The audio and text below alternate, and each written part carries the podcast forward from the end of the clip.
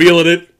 I'm feeling We're it. back, baby. Oh yeah, I'm feeling it. Time to start head banging, head banging. That's right, Jesse. What's, What's going, going on, my on? What's cracking, lacking? Is it cracking? Is it lacking? Is it clacking? Uh, a little bit of column A and a little bit of column B. Uh, it's been a long day for me, but I'm super stoked to be here talking about uh, some more comic book films. Yes, yes. This is this is fun. I enjoy. Uh, we had a blast on our last one, Chad. If you guys have not seen our last episode where we talked about the Phantom, is it really that We bad? slammed some evil. we slammed some fucking evil. That's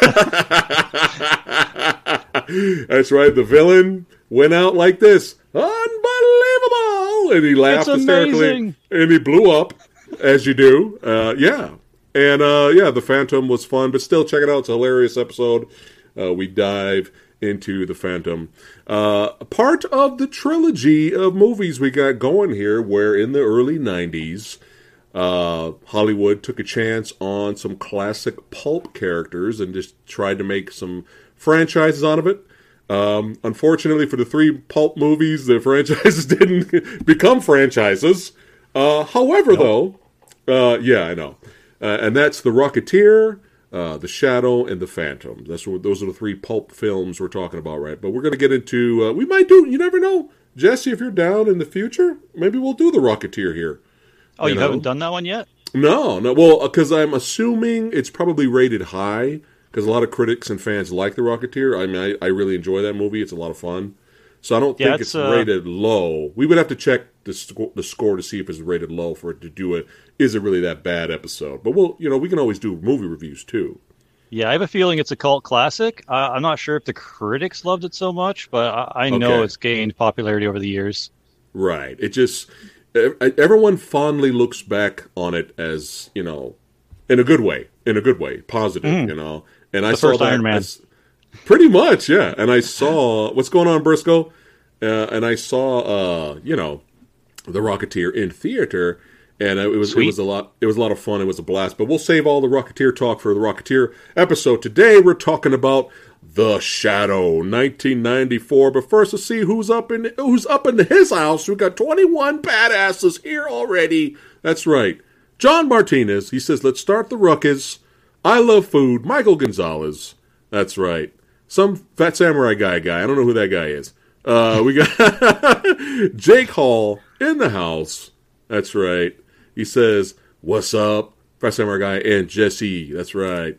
Uh, Bob Odenson. Who knows the ruckus that dwells in men's hearts? The Phat Samurai guy knows. Love it. Love it. That's right. Samuel Stokes. What's going on? Nate Dogs. Mike Swift. Uh, I have seen Boss Level. Uh, we might do a video about it later. Gene Pan Gene Pagadian. Gene. We, he's going to be badass Gene. That's it. All right. Orlando. We said it already. Briscoe in the house. Andre Atkins. That's right. Nate Dogs. Thanks for the donos. His Rotten Tomatoes has Rocketeer at 66%. See, it's still. I, I personally would put uh, Rocketeer higher than that. But That's still a pass, though. that's still a yeah, it's still considered fresh. Uh, but you never know. We may review it just as a movie review. We could do that Just for too. funsies. Yeah, just for funsies. All right. Spinner Eye, what's going on? That's right. The Movie Dojo Army slowly trickling in the badasses. We're here to talk about The Shadow. Is it really that bad? That's right. We're going to get into it, talk about the plot synopsis and all, what we liked, what we didn't like. And then at the end, uh, we'll give our, our vote, our verdict of uh, if it should get a pass or not. Uh, and then I'll post the poll. That's right, because the Movie Dojo Army did vote as well. Uh, if they think it deserves the 35% rating, or the shadow should be a little bit higher than that. So I'll post that at, at the end as well, just for fun. Got to have the Movie Dojo Army involved because they're badasses. Thanks again for hanging out with us tonight. That's right, and uh, liking the video and uh, hanging out with me and Jesse. That's it. Every time I say your name, I got to say it like that. All right, the Phantom. Let's go ahead and get into it here. That's right, 1994. You mean That's the shadow? right.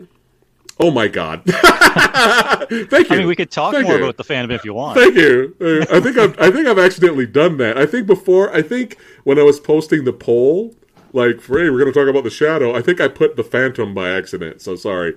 But no, it's all good. I changed that, corrected that. But thank you, Jesse, for correcting me there. Uh, the Shadow, 1994, one year before Batman Forever came out. That's right. Uh, directed by Russell Mulcahy, uh, famous for the badass uh, fantasy adventure film Highlander, which I love that movie. And we got a pretty good cast here. We got Alec Baldwin as Lamont Cranston, aka The Shadow.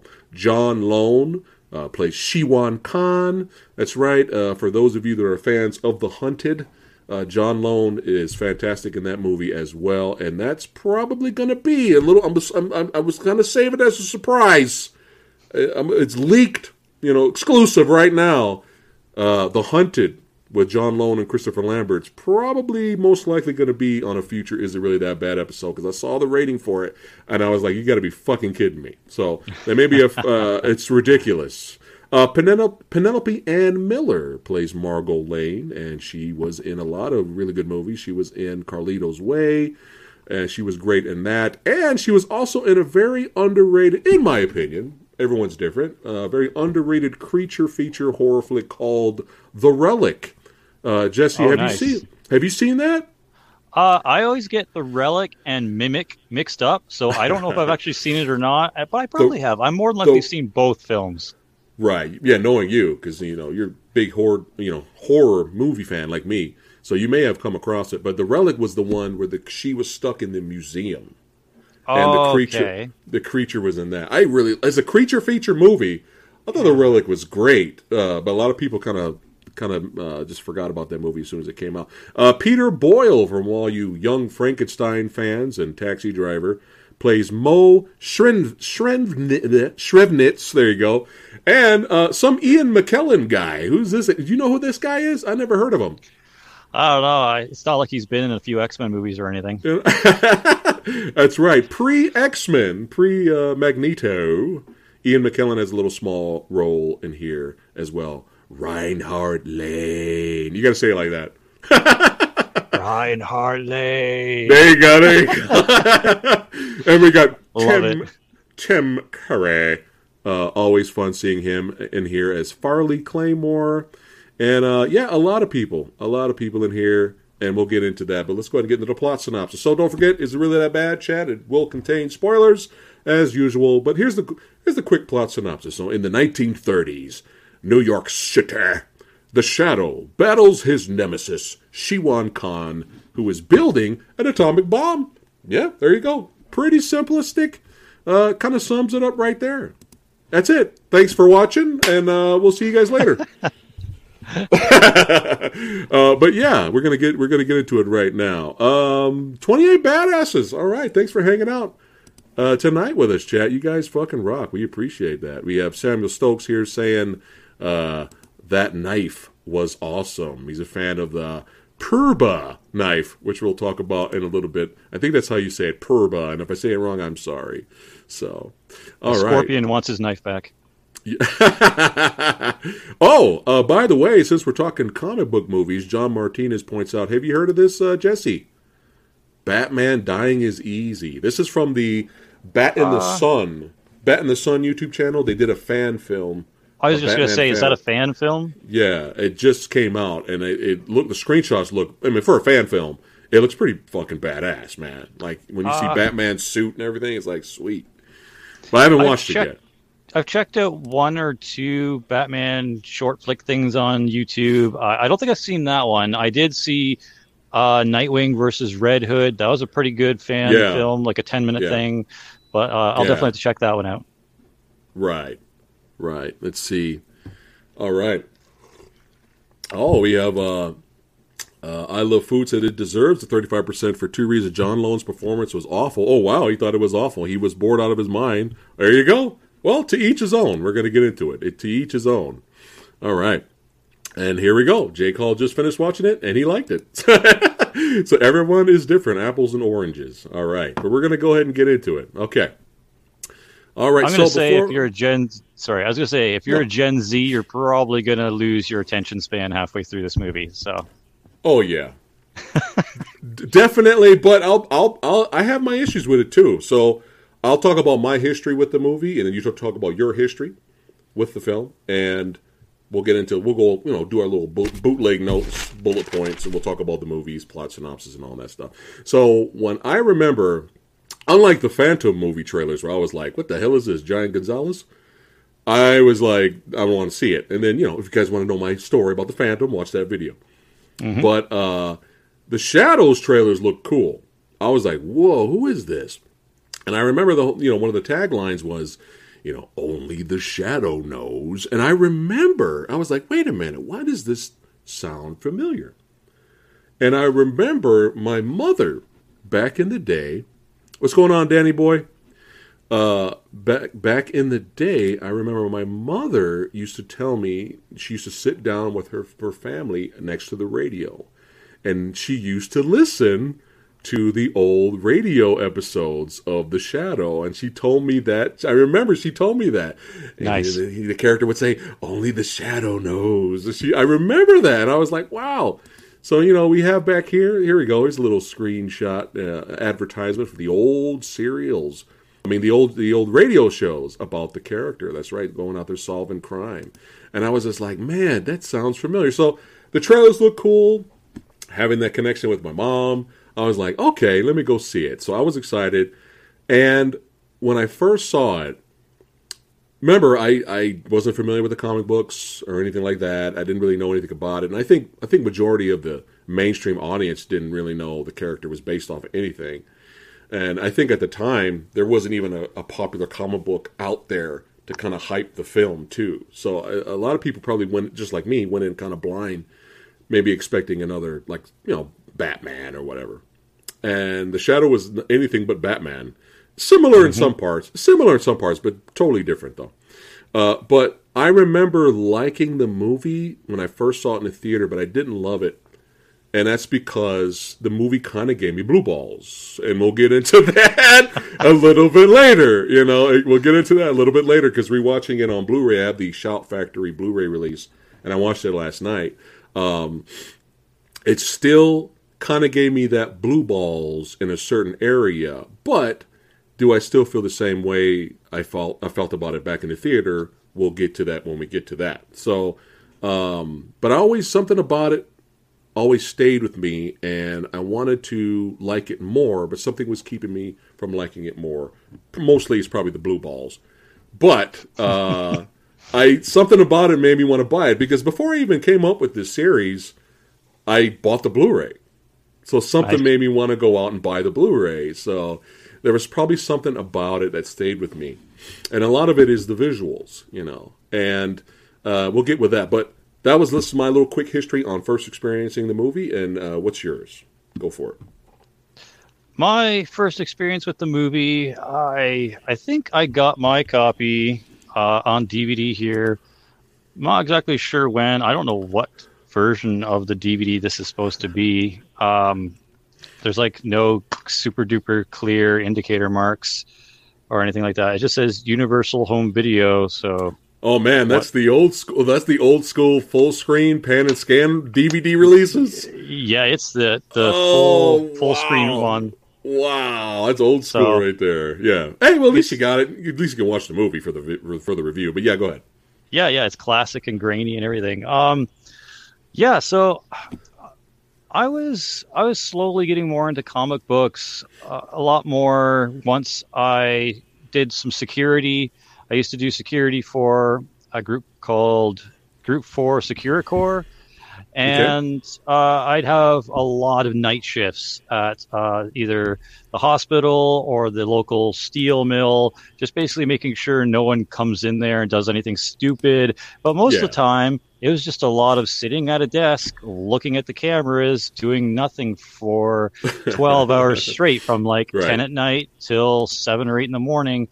Right. And yeah, so I had a lot of free time. And so I decided, well, in between looking at the cameras and going for a patrol, uh, I would just uh, read some graphic novels and some comics. So yeah. I got into reading graphic novels and comics and one of my friends nice. that worked worked there, they're like, "Hey, you're into comics. Have you ever read any of the pulps?" I'm like, "What the fuck is a pulp?" I'm like, "Are you talking about orange juice?" And they're like, "No, no, dummy. I'm like, uh, geez, sorry, sorry. And they're like, no, I'm talking about the old Pulp Fiction novels. I'm like, oh. They're like, yeah, if you like superheroes, you should check out the classic Mystery Man pulp comics. And I'm like, or, or novels. I'm like, oh, okay. Yeah. They're like, yeah, go go check out uh, the Shadow and go check out the Green Hornet and this and that. I, I think I'd already heard of the Green Hornet just vaguely yeah. But then they're like, no, no, go check out the Shadow, uh, go get this movie, da da da. So I'm like, all right. So I went to the local uh, King's Video, which is kind of like Blockbuster, uh, and I picked this up on DVD for I think six dollars and ninety nine cents. Yeah. And I'm like, oh wow, this is dark. It's moody. It's uh, cin- cinematic. It's got like a, a mature kind of feel to it, but it's still whimsical and has supernatural elements and the class and the the pomp of the yeah. like uh, Alec Baldwin's like Playboy uh, male mm-hmm. like yeah, yeah. character and then the class of uh, what's her name that's in this like just excellent stuff going on mm-hmm. um, but yeah so I watched it on one of my night shifts and it was great the only thing is, like you said, it just it, it teases you with the shadow a lot more than you're hoping for. But yeah, right. that's that's how I kind of stumbled upon it. One of my fellow uh, night shift uh, co-workers was like, "Yeah, if you like comics, go check out the pulps. Check out the original Mystery Men before there was spandex and and like nice. domino masks and all that." I'm like, yeah, "All right, yeah. sweet." And yeah, I fell headfirst into it, getting into things like Green Hornet, the Shadow, the Spider, aka the yeah. Master of Men, and all them. Yeah, yeah, that's awesome. And it's it's it's such a nice because you know I'm the biggest you know. I mean, I'm a huge fan. I'm not a I'm not an expert on the comics or anything like that. But I grew up with comic books. You know, my, my comic book store was the 7-Eleven across the street. Man, that's it. I had to go nice. walk across the street and uh, get my little 7-Eleven comics. But uh, you know, I'm a big fan of DC and Marvel and, and Image and all that stuff. But it's just it, it's kind of it's nice to broaden your horizon, and you don't have to just only read Spider-Man comics. You mm-hmm. don't have to just only read X-Men, and that's it. You know, there's nothing wrong with that if that's what you do. But there's so, there's just a world of uh, so many amazing stories out there, whether they're in trade form, graphic novel, or you know, there's so much, and you have all different genres of comics too: fantasy, martial arts, action, mystery. I mean, it's it's it, the sky's the limit, and there's so much good stuff out there that it's it's nice to, as much as we like the you know MCU and and parts of the DCEU, as much as we like that stuff, it's nice to take a break. It's actually nice to take a break and look at something different.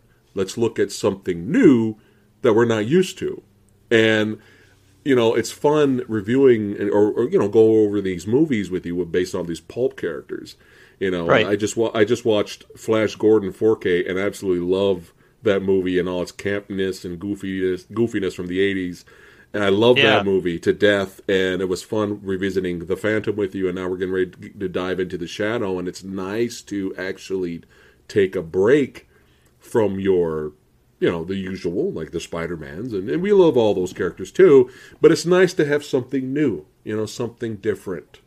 And I think the Rocketeer, the Shadow, and the Phantom brought something different in their own way at the time, just nobody was really ready for it, and it didn't really take off to other franchises. But I be on, I'll be honest right now, I would love to see a brand new property that I don't I've never heard of, and it's fucking badass, amazing. I'd be all for it. This brand yeah. new character, brand new character, maybe has a small little comic line, uh, a comic book line that you know you, you, didn't really hear, hear about, or it's just a brand new created superhero type character, or, or or vigilante or something like that. But it's amazing and done well, and it's exciting, and I'm all for something new. And and uh, with these three pulp movies that we're talking about now, you kind of get that. You know, for better or for worse, uh, they're not perfect. They have their flaws, and we're here to we're honest. We're honest here. You know, even if we like a movie, we still got to talk about. Okay, that was some that was bad.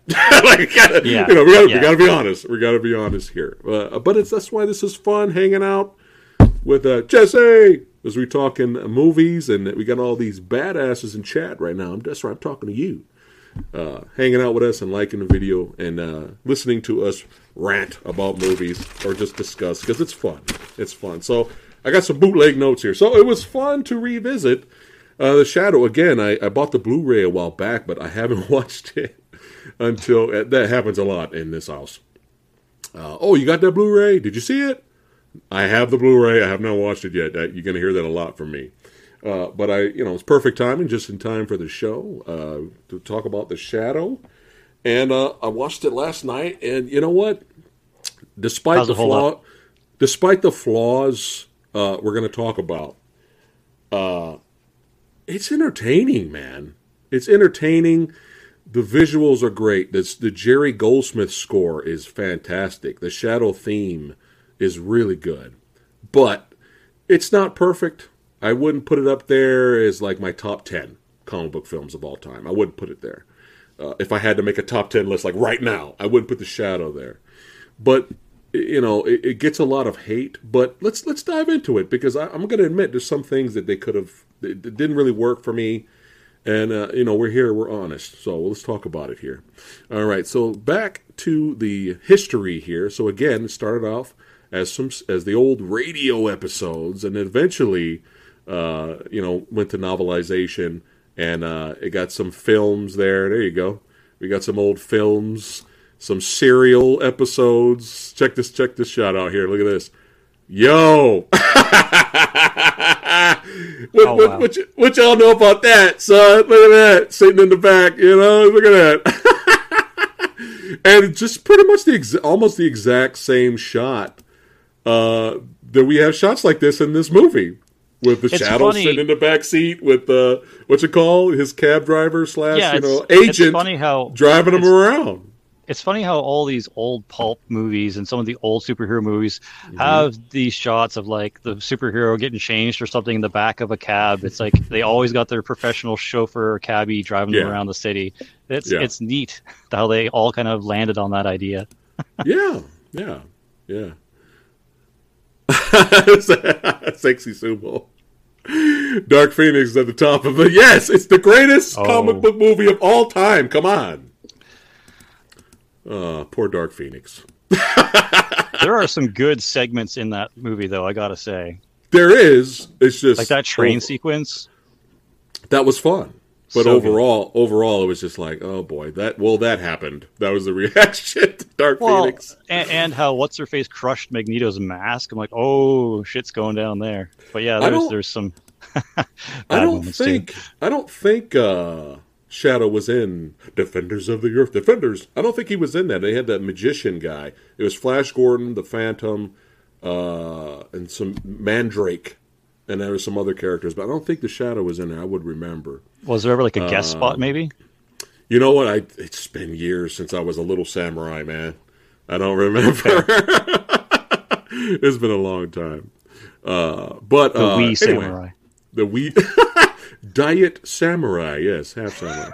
All right, but yeah, great score by Jerry Goldsmith. Uh, the theme, I love the theme. It fits that 1930s aesthetic, and that's what they were going for. And I think that kind of went over everybody's heads, including mine. Then was they were going for the 1930s setting vibe.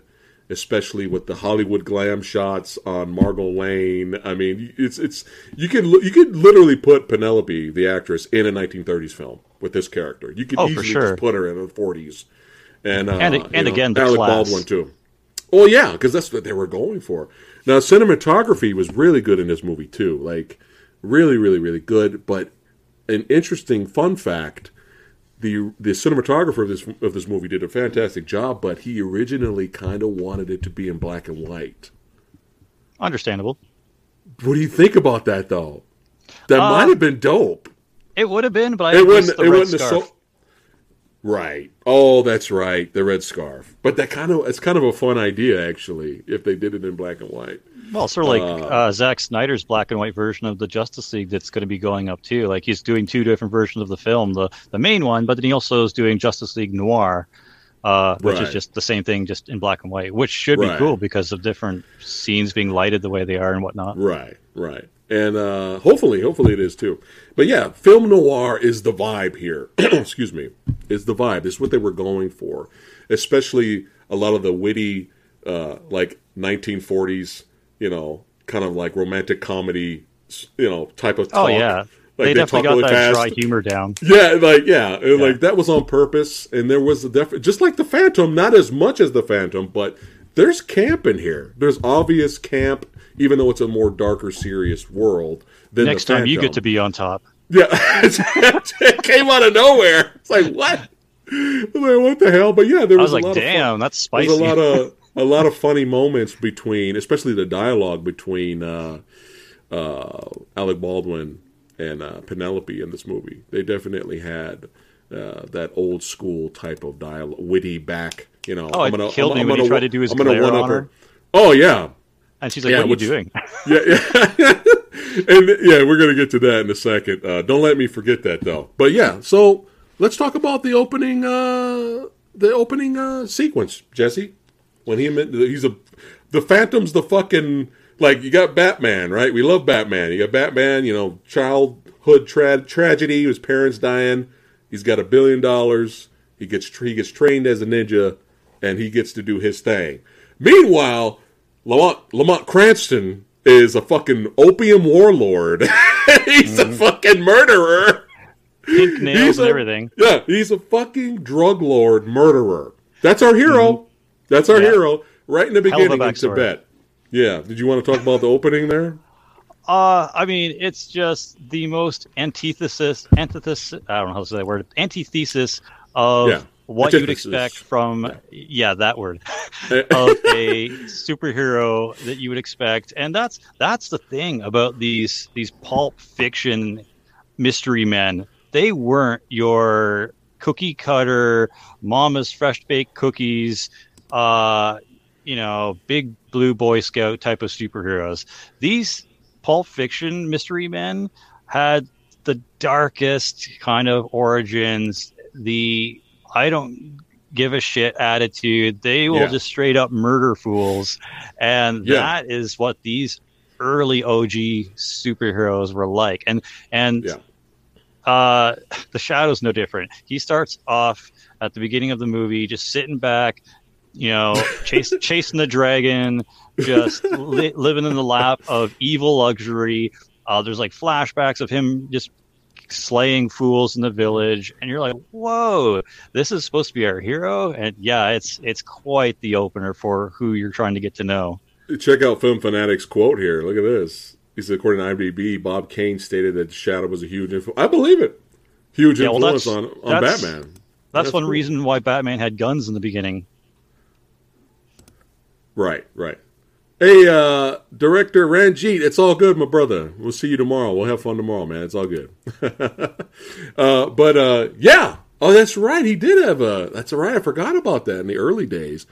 But yeah, you get introduced in the beginning. What what made me laugh though, for all you Big Trouble in Little China fans, uh, James Hong. That's right, our homie. You know, uh, Lo Pan. he gets brought in because he killed some of uh, uh, the Phantom. What, was his name? We'll, go, we'll call him Cranston. I forgot his his warlord. Ing Jin. Was that his warlord name? I think it was, Ing Jin or something. Ni, Ni Kong or something. I forgot it. I'm a horrible names. We'll, uh, yeah. We'll just we'll just whatever. He, when he was warlord status, uh, some of his men got killed by James Hong's people. And you, for Big Trouble in Little China fans, James Hong be, is being brought in, detained by, excuse me, Gerald Okamura and Al Leong. So there you go. You got the whole cast of Big Trouble in Little China coming in there. So they bring him in there, and he's all like, "You're not gonna kill me. You're not gonna kill me. All right, I'm just gonna escape on my own." And then uh, he grabs one of uh, one of uh, uh, uh, Alec Baldwin's men. He grabs one of his men as a human shield, and then Baldwin's like, "Just shoot through him." I was like, "Oh damn!" so they just said, "All right." he shot through him. He's, he said something like, you know, you were like a father. You're always like a father to me, but uh, eh, just shoot through him. You know, I was like, damn, this is our hero. Holy fuck. It's like, yeah. bitch, you know I love you, but now you gotta die. Now you got it. Now you got to go. Uh, but yeah, he was he was cold. He, he's he's a cold, cold hearted uh, son of a bitch. Uh, but then he goes to sleep at night. then he gets knocked out and kidnapped, and then he gets brought to the high priest of Tulku. Tulku, right? I think that's what they were called. Again, I'm horrible Sounds at right to me. names. Yep. Tulku priest, the high priest, and it's very interesting because he senses, uh, you know, Lamont Cranston's shadow power within him, and he basically decides to train him how to use it for good, kind of redeeming his character against his will, because he was like, "What you gonna do? What?" He's like, just trust me. Just we're gonna train you how to use your inner dark shadow power. Because you got something there and you know it. It's hiding in there. Sometimes it comes out. Sometimes it comes out and changes your identity. I was like, ah, I see what Yeah. you I see what you're doing there, movie. I see what you're doing there. And uh, Power to but- cloud man's minds. and uh, he's like, I'm gonna, I'm gonna, I'm gonna redeem your character because you're a fucking murderer. And so now I'm gonna redeem your character. Now you're gonna use your powers for good. I'm gonna train you. And uh, I did enjoy the uh, Phurba scene. That's right, the dagger. That's right. Let's see here.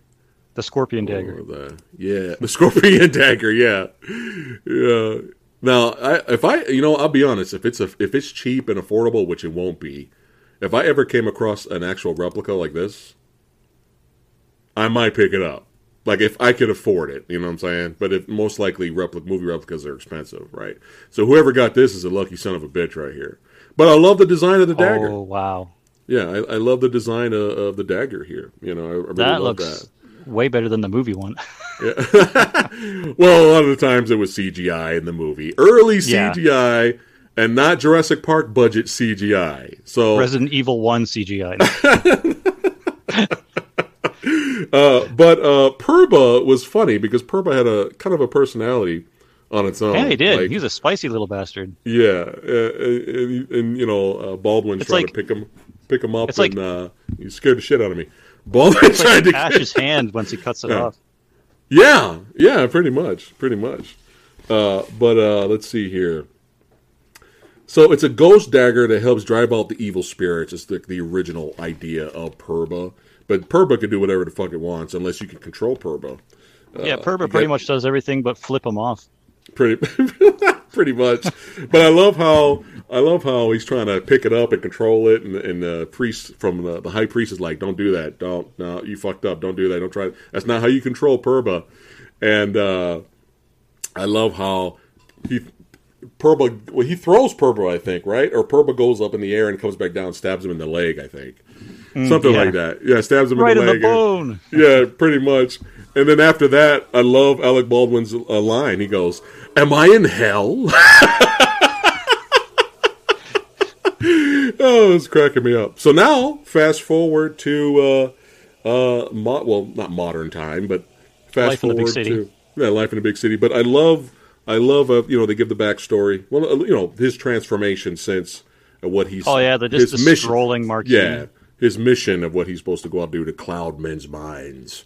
And, Yeah, but that was actually a nod to the evil. old black and white movies, though, to how they use exposition by just kind of like scrolling some uh, text Yeah. on the screen. So yeah, it wasn't like they were lazy or anything. I mean, maybe No. they were, but it was kind of a hint to the old like black and white movies. Yeah, yeah.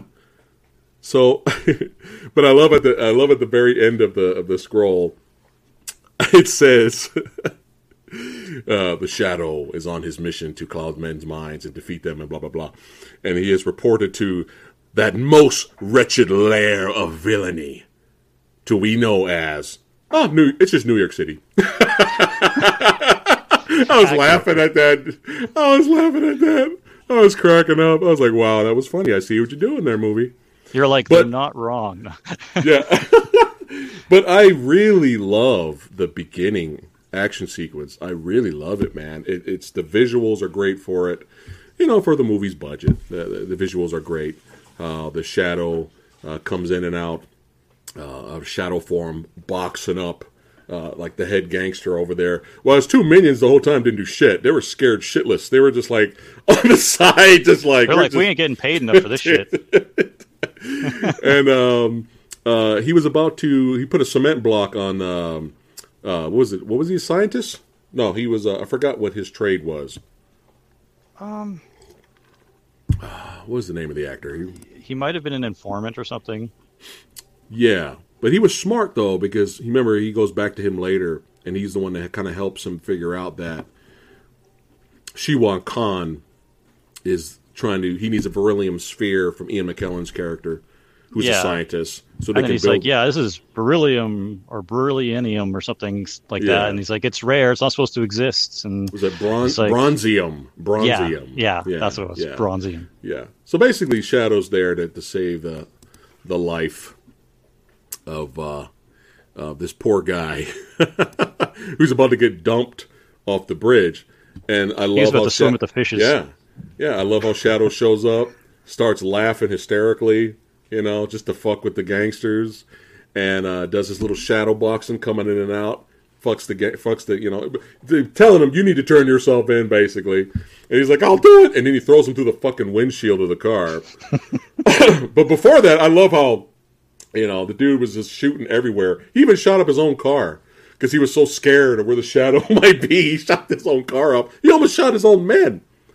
Uh, but after that, you know, we get the the iconic shot of him standing out there uh, on the on the bridge. Very very badass shot. Love the theme song. And then after his the deed is done, Just swings his cape around. I mean, look at this. Look at the cinematography in this movie. This is 1994 it had this so much potential. fucking great. Yeah, this is like great, and I was just like really excited after this after this scene. Uh, unfortunately, though, we're going to get into that some of them blue balls action, but we'll get into that. But still, great opening. This is like one of the highlights uh, of the movie. I love it. I love it. It's it's almost got that like Batman, uh, like the first uh, Michael Keaton Batman feel to it. Almost, it's like that dark, avenging kind of like uh, gothic city looking feel Yeah. to it, and it's just coming right at the camera, like like a badass. Yeah. Yeah, it, it just it looks so cool. Yeah, it was great. I was like, that's how you that's how you do it. That's how you start the movie off. That's how you do it right there. All right, let's get back to it here. So, back to the most wretched lair of villainy, New York City. oh man, let's see. Uh, you know, I I agree uh, when you were talking about the whole class thing and the whole, you know, obviously they were trying to go for that 1930s 1940s vibe. If they made a Batman if they made a Batman set in this era, right? Set in the 30s or the 40s, they made a Batman movie. I think Alec Baldwin at this time would have fucking killed it as Bruce Wayne. Oh yeah, for sure. He would have fucking killed it as Bruce Wayne. Like I mean, he basically easily- was in this movie. Pretty much, pretty much. But yeah, I was just thinking about it. Like if they ever did a a Batman movie set in the 40s, Alec Baldwin Baldwin's perfect. He like really really good in this movie. Uh, I like his little uh, his his little his like decoder ring or his communication ring. It was kind of reminded me of the Phantom a little bit there, even though the Phantom's ring didn't really do anything but slam evil. Yeah, But yeah, the fa- the, the Shadows got agents out there, son. That's right. The Shadows got agents. All the people's lives that he rescues, he basically dons them his agents. He's like, "Hey, I saved your life. If I need a favor, I'm gonna I'm gonna call you, uh, but never take off that ring because that's how you communicate with me." So he gets his communication through the rain, which I thought was a lot of fun. yeah. The sun is Definitely. shining, but the ice is still slippery. Yeah, yeah, yeah. That was their little communication code there. Uh, but but yeah, like just like similar to the Phantom, this was an homage, an ode to the old pulp era, the old pulp characters, which at the time, even for me, you know, because I was the one that was in the theater to seeing it, it kind of just went over my head, right? And you know, nobody really, nobody really got it. But it doesn't mean this movie's perfect, though. It does have its flaws, which we'll get to in a little bit. So, but great again, great opening action sequence on the bridge. Love it. I love it a lot. Yeah, like Uh, so far so good. Like the opening, uh, like little story of him like wrecking shop, his little like training session with the monk, and then his you know, scene kicking the bad guys' asses on the bridge. Like all that's good so far. Like it looks like Oh, it's going to be a good movie. Yeah, From and I love. I love. Uh, why, why don't you talk a little bit about? Uh, you mentioned it early, so I'll let you uh, go back to uh, the wonderful uh, telepathic powers that he has. Yeah, yeah, yeah. Uh, the Shadow, if you don't know, he has well this ability to quote unquote cloud men's minds, and it's sort of like how the Jedi used the Force Yeah. to tell the stormtroopers that these are not the droids you're looking for. And he kind of just, whenever he activates this, he kind of goes a little dark, kind of in the shadows a bit, kind of more mysterious, and then his eyes kind of glaze over in this like black mirror type thing, and then he just stares you down and like he says, uh, you know, you don't want to search for him. It's a waste of your resources. In fact, the shadow doesn't even exist. Blah blah blah. And his his uh, I guess uncle, who is part of the, the the police brigade, or he might be the chief of police or something. He's like, oh nah. We don't even need to search for the shadow. In fact, the shadow doesn't exist, and he just like word for word says it back. He's like, "Yeah, because if the shadow exists, then there'd be no Yeah. need for me to be in my job or whatever." and it's just like, wow, Yeah. But again, going back to the badass cinematographer, like the little touches. yeah, the way they light he- that is fantastic. the- every time he would use his powers, it it's would- legitimately it was, creepy. so good, so cool. It's so cool, especially with the eyes going black and all that stuff. Uh, but he meets his match when he comes across Miss Margo Lane here. Meets his match because, uh, come to find out a little bit later, she has a similar power to his. So she can read the Shadow's minds, which is really dangerous for him. And he even says that. You know, Yeah, she he miles him. yeah. Eight miles. Uh, yeah, but yeah, she she meets his match. I mean, he he meets he meets his match. Excuse me, uh, when he meets her. But they do they do kind of fall for each other. But there's a lot of fun comedic uh, banter uh, between them, which we'll get to. But I do love the what you were mentioning earlier when uh, you know he's like all about business. He ain't got time for no romance, and he's trying to leave, and she's trying to catch up to him because her father ends up going missing, uh, played by Ian McKellen, because he's under the control of Shiwan Khan. Mm-hmm. Reinhardt, And he's trying to get out of there. Reinhardt Lane. Well, he's a so anyway. He's trying to leave, and she catches up with him, and he's like, "Look, I'm not in the mood." So he does this whole Jedi mind thing on her, and she's like, "What are you talking about? Like, are you drunk?" yeah, yeah. He's like, he's like, he's like, you don't have time to see me right now. You've got other things to do, and you want to leave. And Yeah, she's yeah. like, are you having a stroke? like, what are you talking about? Are you I'm coming with you, idiot. Are you drunk? Yeah. yeah, it was kind of funny. And if you know, and if you listen Do you smell closely, burnt toast? yeah, yeah. If you listen closely, when the his Jedi mind trick is not working, the score like fades. Listen to the music during that scene, because like this Uh. sweeping music, and then when he starts to fail, you the music's like It just gets flaccid. pretty much. I was like, I see what you're doing there, movie. I see what you're doing there. All right, Wah, wah. So we're, we're on a roll here. But yeah, Camp's in this as, as well. Yeah, Margo has powers, telepathy. There you go. All right, Yeah, she's quite the femme fatale. Yeah. Uh, we get a scene where the shadow's at home sleeping. He gets a premonition that evil is coming. And you have this very dated visual CGI shot of a face coming, Coming out, of the, flames. fireplace. You know, it's, Yeah. it is what it is for 1994. What are you going to do? For low budget 1994. It kind of reminded me of that scene from The Spawn where Violator comes up out of the fireplace the same way. A little like, bit. oh, okay. I give four more years. That's when Spawn. What, four more years? No, three more years. Spawn came out in 1997. Yeah. Mm-hmm. Three more years. Maybe they were right. inspired by The Shadow.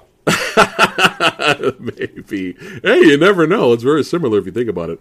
How I would you CGI? uh, the Shadow yeah, knows. the shadow knows. uh, the the uh, I was like, how do you do CGI on a budget? The shadow knows. Yep. Uh, then we get the scene in the museum, and you have the big reveal of Shiwan Khan, who basically, who basically uh, um, hitched a ride in that coffin over the years to gain to grow his power from his. yeah, from he his pulled a Vlad He's like- from Dracula. Yeah, he's like the last descendant of Genghis Khan, and he kind of hangs out in there. I love the design of the the silver coffin. It was fucking cool looking, man. I Oh, really yeah, love the like- design of that. They Right. definitely made that spiffy as fuck. And and you know, to each his own. Like people love John Lone's performance. Some people hate John Lone's performance. Apples and oranges. It's all good. We can all be one big fucking happy family. Happy fucking family, as Frost said in Blade One. but uh, I that movie. actually, I actually love John Lone in this. I think he's one of the most underrated actors. Uh, he was fantastic in uh, the Last Emperor. He was fan. He's great in The Hunted. Like I said, we're going to be doing that very soon on here. Is it really that bad? But I, I thought, I thought, I like. I you know, everyone's different. Everyone's different. I personally liked him in this movie. Yeah, he kind of, at first glance, kind of has that mustache twirling villain, bad guy bad, hit you over the head thing. But uh, Yeah. he, he, if you look at it a little bit with more of a nuance and, and a little bit, uh, maybe a little bit rose colored glasses, but he kind of has his own little personality to it. You, you might see it as kind of dry or maybe just bad acting, but I don't see it that way. I see it as the the actor had a certain vision in mind for how he's going to play this role Yeah, because one it's i don't think you could be too comedic with a genghis khan type bad guy yeah, but at the same time like he also has his own little teeny little hints of humor back and forth Oh, with yeah. the shadow so That- it's like- those are the best scenes in the movie. Those are like some of my favorite scenes in the movie when they when they have dialogue together. It's he is great. pretty clever Yeah, but it's actually hilarious. Like the dialogue between both of them are actually Mm, yeah. kind of fun.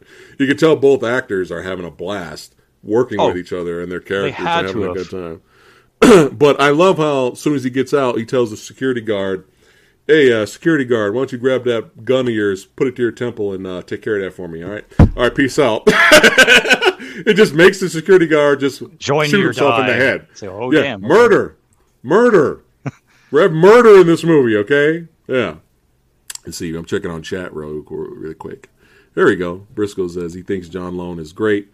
Uh, pretty much everything he's in. So even how the casket opens is hilarious yeah, it's like open here open here shuts it shuts it just it's fucking with them right at the beginning i'm like yes that's funny yeah. But he just like used this because he's got similar powers of the shadow. You know, he has the uh, the telepathy, and he made that he made that poor security guard. There's a lot of people get fucked up because of Shiwan Khan in this, which is fun Oh, yeah. though. It's fun. But yeah, he makes him shoot himself in the head, and he escapes. After that, all right. Let's see here. Where are we at here? Uh, Tim Curry being uh, ridiculously over the top, but that's Tim Curry. I would not expect him to play boring or generic. He's always fun and goofy and over the top, and it's always fun seeing him. But he's kind of like, for some reason, he's like a scientist, but the movie never really lets you know or show him as a scientist, Yeah. which is, is weird. He's Uh, supposed to be a scientist, but he just comes like- across as this bumbling oaf. But Yeah. yet somehow gets one over on the shadow at one point too. Yeah, which was weird. I don't know if I like that scene. The only there's there's one good thing about that scene. It gives our uh, femme fatale something to do, Yeah, yeah. But and uh, I, I like move I did though, like that. But yeah, go ahead. I gotta say that uh, as a fan of Tim Curry, you know, Mm-hmm. as soon as his name's attached to something, you're in for some sort of treat. Like, Oh, it yeah. doesn't matter if it's the movie's bad. Whatever scene Tim Curry steps into is going to Yeah. be gold. Yeah, look, look, look. I'm, I'm, I'm going to show you a clip right here, chat. This is just one clip of Tim Curry. If I still have it here, hold on. Is it still here, or did it get moved? One clip. This is Tim Curry shooting back at the shadow. Here you go. You ready? Here we go.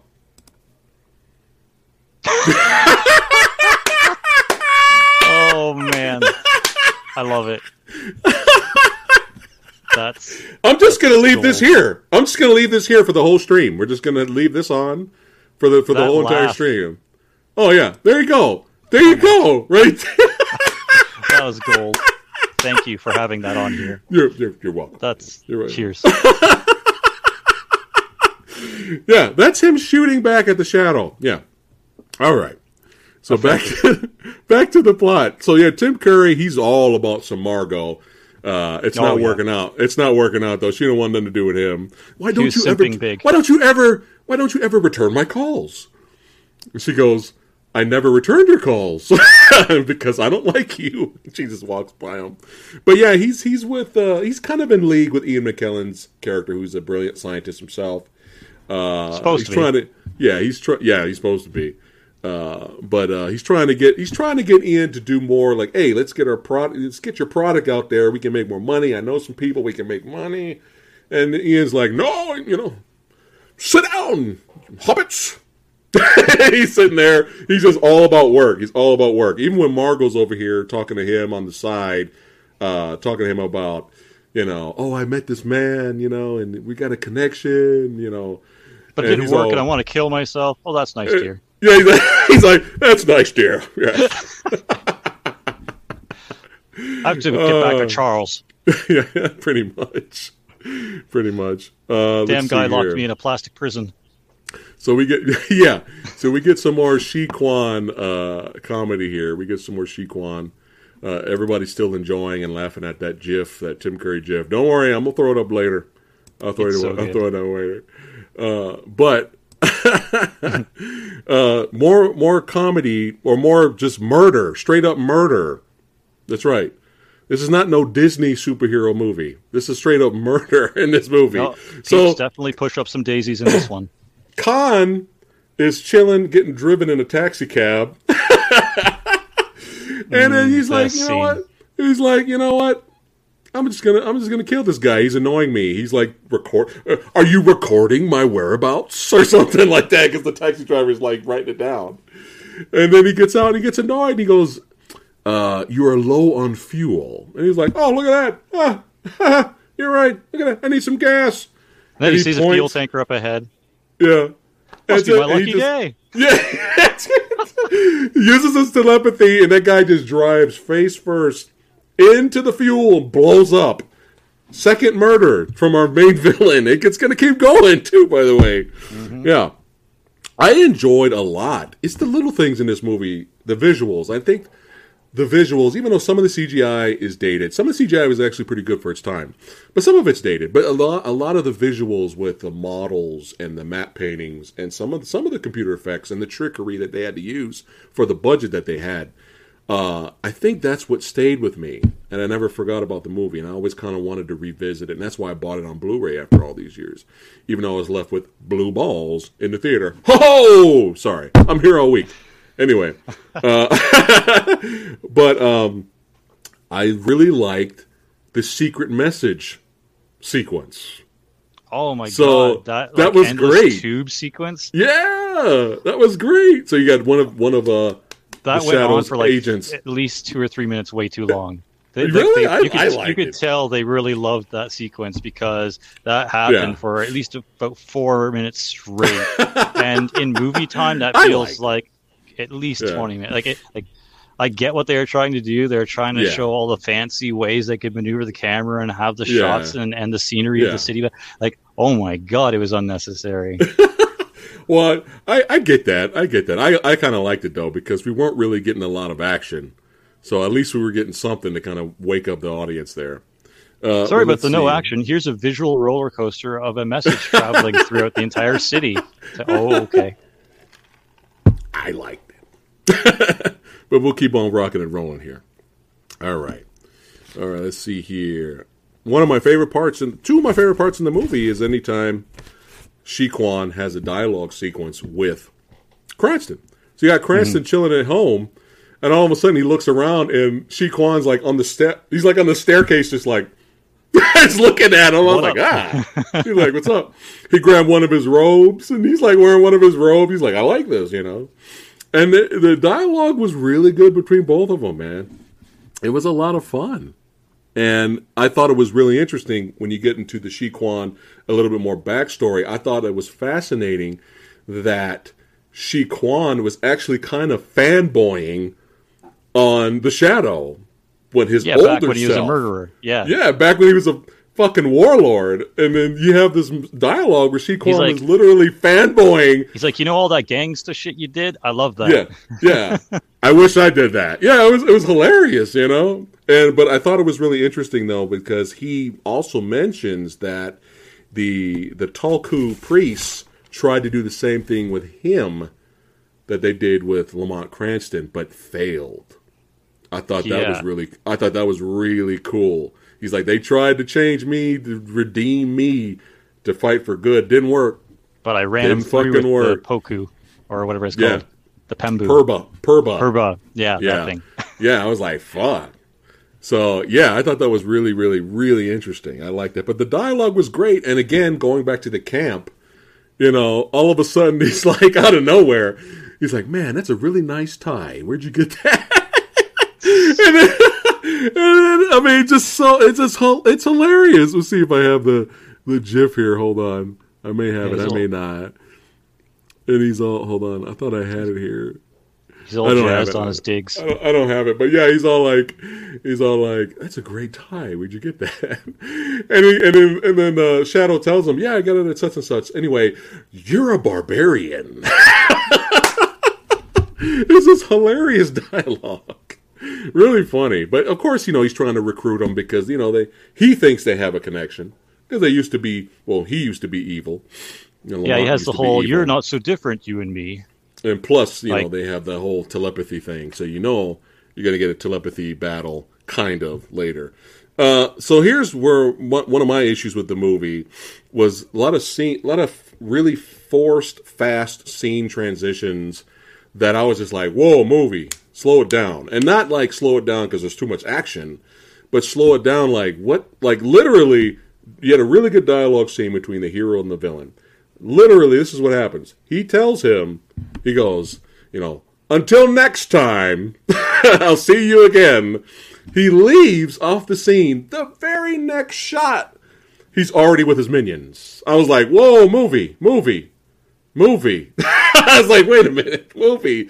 We need we need a little build up there you know. Maybe we can have another scene and then show you know Shiwan Khan having a fucking army. Where did he get the fucking minions from Right, it was literally like boom, boom, boom, boom, boom, boom, boom. There were scenes like that in this movie that I was just kind of like, okay, I think we could have did that a lot better. I'm just being honest, you know. Just even though I enjoyed the film, Yeah, a lot of forced, fast, let's go scene transitions, which sometimes work for me, but for for this movie, it was just like, dude, we just that's like literally the Joker leaving Batman's lair. All right, Batman, I'll see you until next time. and then right after that, Harley, Harley Quinn, come in here. It's like, wait a minute, we just had a scene with the main villain exiting. You don't go to another scene with the main villain as the very next shot. There were moments like that in this movie. Like, where did he get? Where did he get? You know, where did he get the minions from? You know, but Yeah. then you know, like it was just kind of like it was just so fast. That's yeah. But go ahead. they have exposition where they don't need it, and they don't have exposition where they did need it. It's Right, like right. they they took parts of the movie and made it slow where it didn't need to be, and then they jumped parts where you're like, wait, wait, wait, what about this though? And they're like, Yeah. no, fuck it, we're going on to the next scene. You're like, oh, okay, all right. Yeah, yeah, yeah. So that's that's one of the things I had to point out. I was like, oh, okay, all right. He's got minions already. Okay, It's like, already the ready to movie's getting world. too interesting right now. We got to move on to the next scene. oh, what? You are barbarian. I like how he's like getting ready to just shoot him in the face, but then he tosses him that coin. He's like, Yeah. oh. And the weird thing is, I don't know if you felt this way, but when he flicked the coin, for some reason, I totally thought he was going to shoot the coin. Yeah, Like, I don't know why, but he just goes catches it.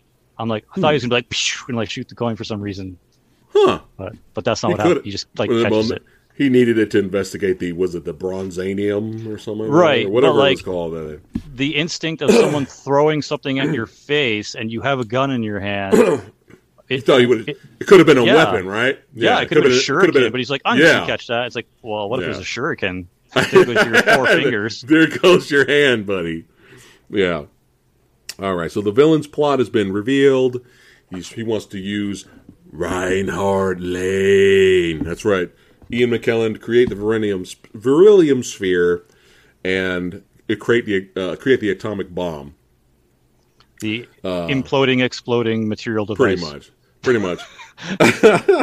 I like how they have to say that like three times though in the movie. Yes, It's like we yes. get it. You wanted to call it something else. yeah. Now, finally, uh, there is some good news here. We finally get uh, an action sequence with the Shadow again because now they're you know the minions are storming. Uh, you know Reinhardt Lane's lair and all that stuff. The lab, to get yeah. the, the lab. Yeah, they kill the two security guards who's sitting there talking about they need some, they want a hamburger or something, and they get killed. I was like, oh, all right.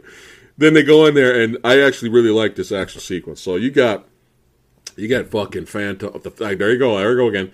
The Shadow uh, tackling one dude off of the building. They both land on one of the gargoyle pillars sticking out. The guy's And then dead. the best line ever happens. Go ahead. Next time you get to be on top. Yeah, yeah, right. It sounds like, what? damn. right? Then he goes back up there to, to continue fighting, and we get some some cool more shadow punches in the lab. But what's really dope was there was uh they actually get the drop on him a little bit. The guy uses The the arrows flash- and the cape. yeah, this was Yeah. cool, man. So you get the flashlight on the shadow. They see him. Then they shoot the arrows to try to get him. He moves, but they it gets the cape of the shadow, so he can't move. So let me show you, chat, what it looks like if you haven't seen it. So this is what it looks like. This is pretty fucking creative, pretty cool, man. So they pin the shadow up against the wall like this. So we get this really cool, interesting, badass shot. I'm sure with today's budget, it'll probably look a lot better. But for mm-hmm. 1994, it was fucking great. So the shadow's like, all right, well, I can't be in shadow form anymore, so fuck it.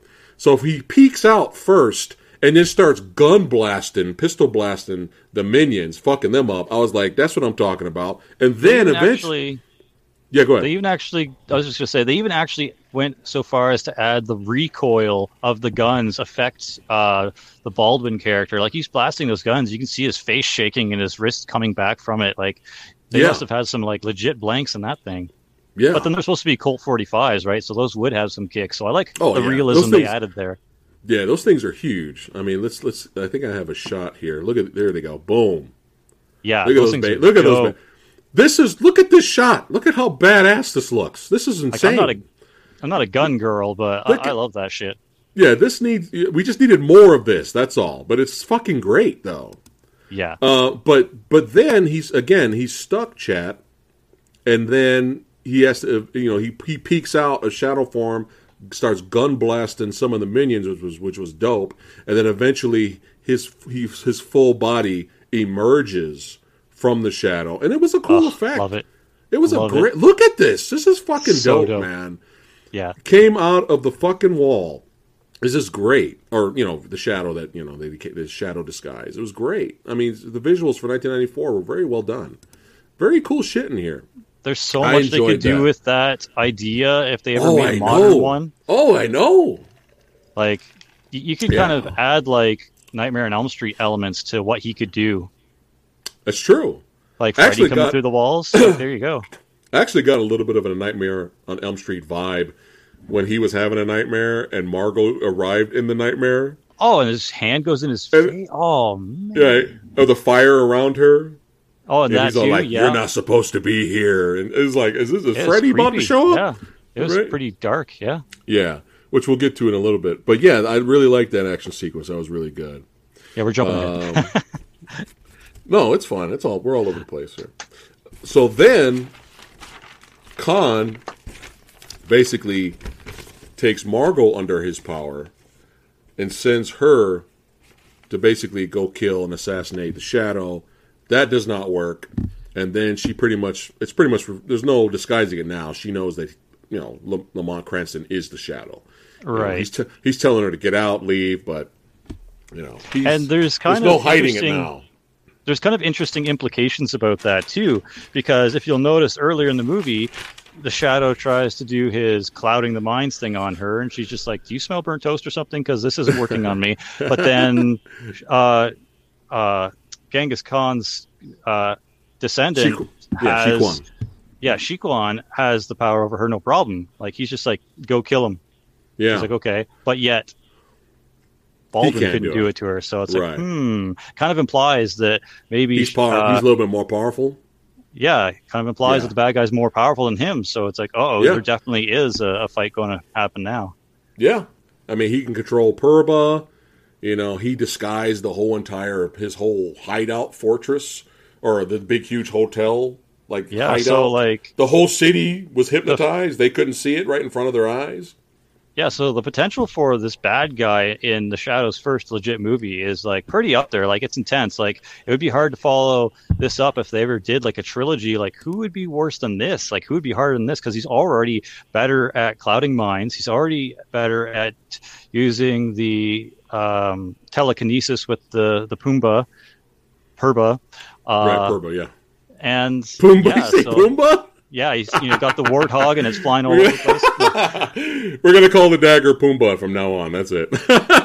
But yeah, it's like Uh, he's pretty overpowered considering, and it's like, well, where do you go from there if you did do a sequel or, or a trilogy? It's like, right. Uh, so here's a, here's a big question. I was gonna bring this up earlier, but Sexy Sumo beat me to the punch.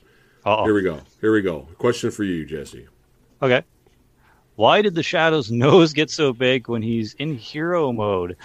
Uh, because uh, comic book movies? No, uh, there's actually a reason. It's it's because when he morphs into the Shadow or uh, like the Dark Cloud figure, it changes him into his id, like the id of his mind mode. It's like the subconscious, like darker version of him. So his Right. snout grows a bit, his face becomes a little bit more monstrous, and it, besides that, it's also just a clever way for him to not get identified if he ever Yeah. does get, you know, put under the light. Right. And big, Bob Owenson says the big nose is part of making his features. There you go. And yeah, Oh. it's it's his nose is gonna come out over that scarf.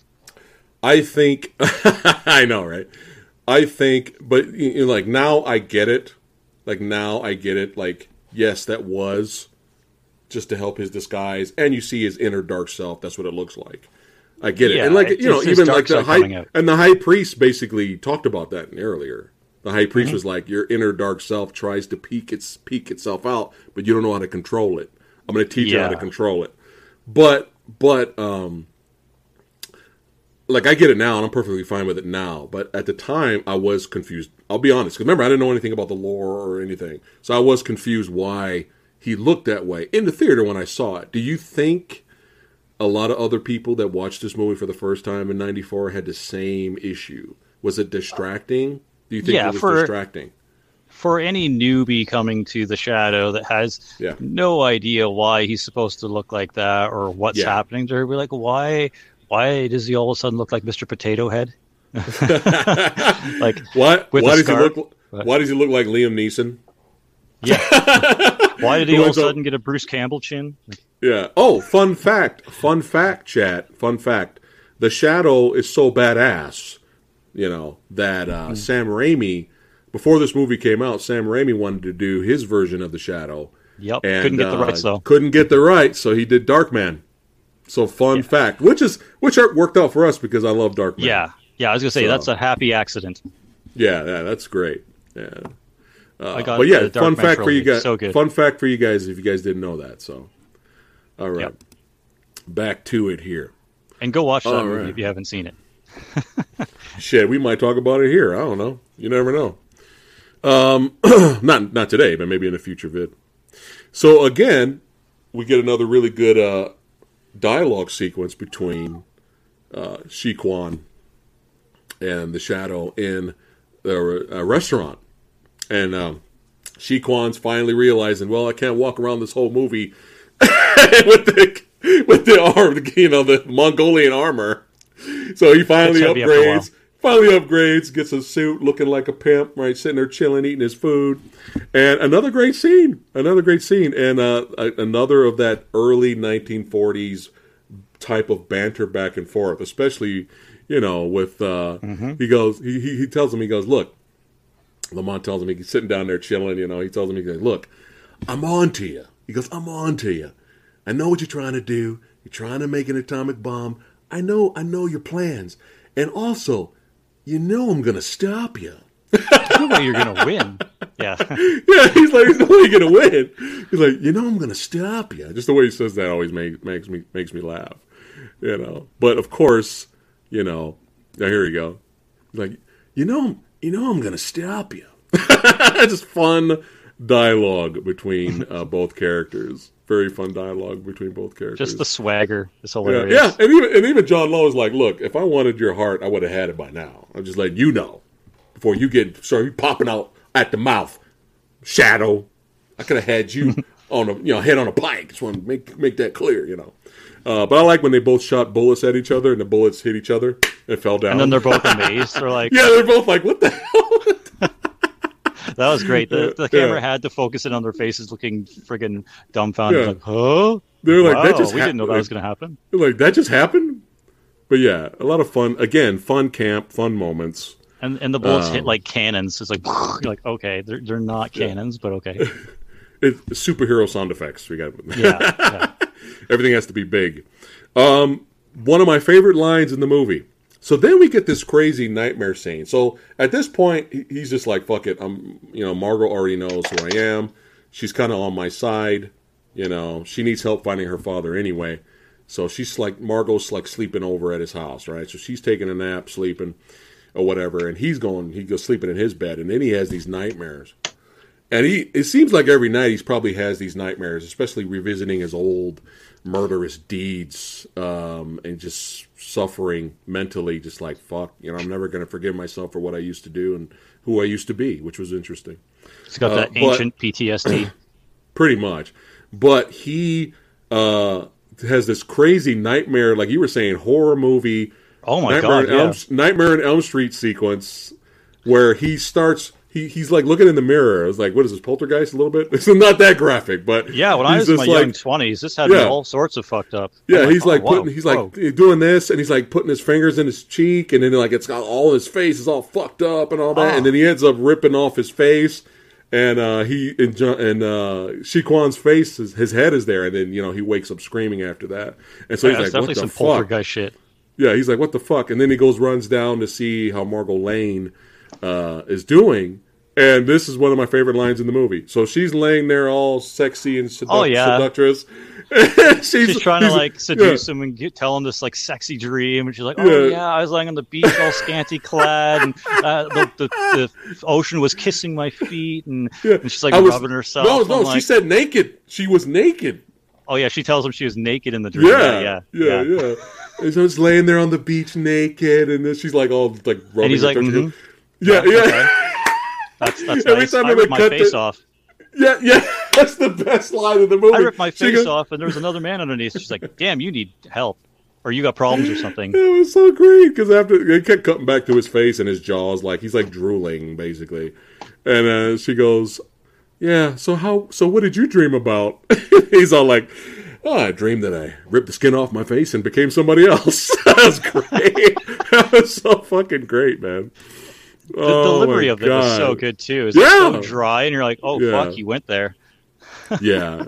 Oh, there you go. There you go. Chat knows what's up. Look at him. yeah, yeah, yeah, yeah. It was the yeah. best line in the movie. Oh my god! All right. How to oh, dry oh, your bitch up in three seconds. don't don't tell her you ripped your face off. like, I don't oh, know why man. he's trying to avoid her the whole time. He's probably not used to it. You know, you think about it, he's been in disguise and hiding who he is all these years, and she can but, read his like, minds. He's a billionaire playboy. He should have, well, like, women left and right of him. He used to when he was Opium King. He had a whole, what, he had like 15 women in that den? He yeah. had like five, he had like five women in his bed and shit. like he used to. I don't know. Maybe he's just trying to shake that off a little bit. It doesn't take long before they become an item, though. But it's just funny how throughout ninety percent of the movie, he's just like nonchalant about her woos at yeah. all. He's just like, yeah, whatever. all right, so now more uh, uh, random fun scenes of Khan killing people or making them kill themselves. The sailor on top of the they were at the top of the building, and there was a sailor walk by, and he's like, yes, he's yes. like whistling at Khan because he thinks he's wearing a dress, you know. And Khan's like, oh, hmm, all right. Here, look at my eyes. Okay, jump. he just jumps off the building. And man, this jump. Oh fuck! Like it's not just like oh, and you kind of see him yeah. jump up. No, no. The you the, the camera zooms back as as Baldwin and what's her face is walking towards the camera, but in the background yeah. you see this motherfucker just go pow off the side, and you hear like the thump of the body. Like oh, oh, I was, fuck. I was, I was, I was, I was laughing at that. I was like, that's hilarious. Khan having fun being evil. which which what villains should do. Yes, especially you gotta pulp twirl that mustache. Yeah, pulp villains. Come on. uh, so, uh, in your opinion, John Lone Shiquan character is he an improvement? Even though a lot of his backstory was Rush, Rush, Rush, was he an improvement over your boy Treat Williams? or did you? Or you still like Treat for that movie? For Phantom. Ah, no. Uh, Shailin Kane, or uh, I keep on She- calling him Shere Khan, but it's not Sheer She- Khan. Shiquan. Yeah. Shiquan. No, the char- the guy that plays that is way better. Like I Oh, said, yeah. at first glance, it seems like it's bad acting and just like a kind of a one note muscle uh, uh, Yeah. mustache twirling villain, but it's not. There there are some nuances to what he's doing, and he's trying to work within the box that they're giving him of the serious uh, Genghis Khan descendant villain, but add his own little like quirky spice to it. Like you know, he has to hold back because of what the villain's supposed to be and how it's probably reading on the script. But there's definitely more going on to how Yeah. the actor is Oh, yeah. playing this character. So no, you got to give it to him. I watched the behind the scenes footage on the Shout Factory Blu-ray, and it's hilarious because the director said that John Lone stayed in character while filming. I want to see that footage. I want to see. I want to see John Lone staying in character as Shiquan while they're going and getting in line to get lunch. Nice, just sizing up the cafeteria lady and like his his like co-workers in line. You will give me another. You will give me some more meat. I will take another patty for my hot dog. Yes, I think that would be hilarious if there was footage of that. Sort of like Uh, the dude that plays uh, Shang Tsung in the first Mortal Yeah, Kombat movie. yeah, he just pretty kind of like much. has that like Yeah. serious but spicy attitude going Yeah. on. Yeah, uh, Cary Tagawa. Uh, all right, so we're moving along here. All right, so so more camp and more comedy here. Oh, before the camp and the comedy, so let's talk about the Tim Curry trap scene. Go ahead, you can talk about that. This this scene, I don't know if I like it or not. Uh, the only thing I like about it was, again, I said you know Margo Lane's character was given something to do for like maybe the one of the first times ever Shadow reaches out telepathy style to for help for someone to Yeah. come rescue him, which may have been the first time. So go ahead and talk about what do you think about that scene? All right, so the, the scene, The trap, uh, the trap. the, the trap that Samurai's talking about is where I'm not exactly sure what he's trying to get from Tim Curry's character in it, but they go to this. It's basically a a water tower Yeah, uh, thing that kind of looks like an observatory because it's a big round uh, facility. Right. So he goes in there to, I think, grab a piece of the atomic bomb that he needs, and the the shadow character goes there to intercept him and get the piece away from him, but somehow Tim Curry's character gets the drop on him and ends up like somehow shoots him in in a wild fury of gunfire. And Yeah. then once he notices that he's bleeding he pieces out and locks him in there. Right. and Yeah, then thi- this this guy gets the drop on the shadow. Like what? yeah, I, how? I don't how? he just he he lucks out and he sees where the shadow's walking in the water because even though he's invisible Right. to bending the the rays of the light or whatever to make him invisible he still has a, a mass displacement in the water so you can see where his legs are taking up space and i guess the character Tim Curry's playing sees this and he's able to locate where he is and needs to shoot so he ends up shooting him and then sees the trail of blood he's like all right i got him and he hightails it out of the, the building or or water facility and then sticks like a a metal bar in the So he can't get out. yeah, Yeah, he can't get out. So it's like Mhm. slowly rising and rising. He's gonna and the drown. shadow is basically fucked. He's like, Yeah, well, he's I guess. I'm done for here. And he's Yeah. like, wait, Mar- uh, Margo's character can read my thoughts really, really well. So I'm just gonna like Boom. Professor X and like call out Yeah. to her, and like she has to come and save him. yeah. So it's Yeah. crazy. I like I like that part. The fact that she had to save him, and he, you know, it gave her something to do instead of just not doing anything. Really, I did like that, but I was just kind of like, damn. Well, you know, I guess it shows the shadow is not perfect. I guess it's a good. I guess if you think about it, it's kind of it's it's a ridiculous scene because of all of all people getting a drop on the shadow. You wouldn't think Tim Curry would be the guy. Uh, Yeah, maybe the sh- well- maybe the shadows. Maybe the you know. Uh, I keep saying his name. wrong. I was saying his name wrong. Believe it or not, it's actually Shi Wan. I was saying Shi Kwan. It's Shi Wan Khan. So Oh, even okay. I, I was saying his name wrong the whole time. So it's all good. Or we could just make trying to call him Shere Khan. we can make it, we can make it easy and just say John Lone. We could do that. We just call him John Lone. Uh, but yeah, it would have been maybe better if John Lone's minions got the drop on him. But it's fine. It, you know, it serves its purpose. But you know, like I said, in a positive way, it's nice to see heroes that aren't invincible. Right, Uh, and maybe that's, always, why he I always trapped. champion. I always champion champion champion that is when they get wound wounded or they got to go through some mental shit. It's always good, you know, because the, the audience can relate to that. You know what I mean? All right. Yeah, and maybe that's why he gets the gets the drop on him is because maybe the shadow sees him as this bumbling buffoon and just underestimated him. He's like, ah, I don't even need to, Mhm. you know, like watch myself around this character. I'm going to catch him no problem because he's a doofus. But then, like, he lets his guard down Yeah. and just assumes he's not going to see him walking through the water. And yeah, so maybe just underestimated him. Yeah. Yeah. So talking about it and discussing it with you now, I'm okay with the scene. but at first, I was like, man, what is this? All right. Because you're first like, how is he going to possibly let this bumbling buffoon get the drop on? Well, it's because he underestimated him because he is a bumbling buffoon. It's like you don't expect the bumbling buffoon to get you, so you're like, ah, whatever. I don't need to be cautious. Hold on. The shadow looks like he's prepped for COVID with the. I thought that, He that knew. was hilarious. Yeah, he knew. That's right. Shadow knows. Uh, Oh my god, that was hilarious. Okay, so let's get back to it. Oh, more of the camp here. More of the camp. So on the on the newspaper that's going around everywhere, that the newspaper boys selling to everyone. It's on the newsreels, all that stuff. Madman. Good. Madman threatens to blow up city high or blow city high. Demands a billion dollars. Oh man, I was laughing.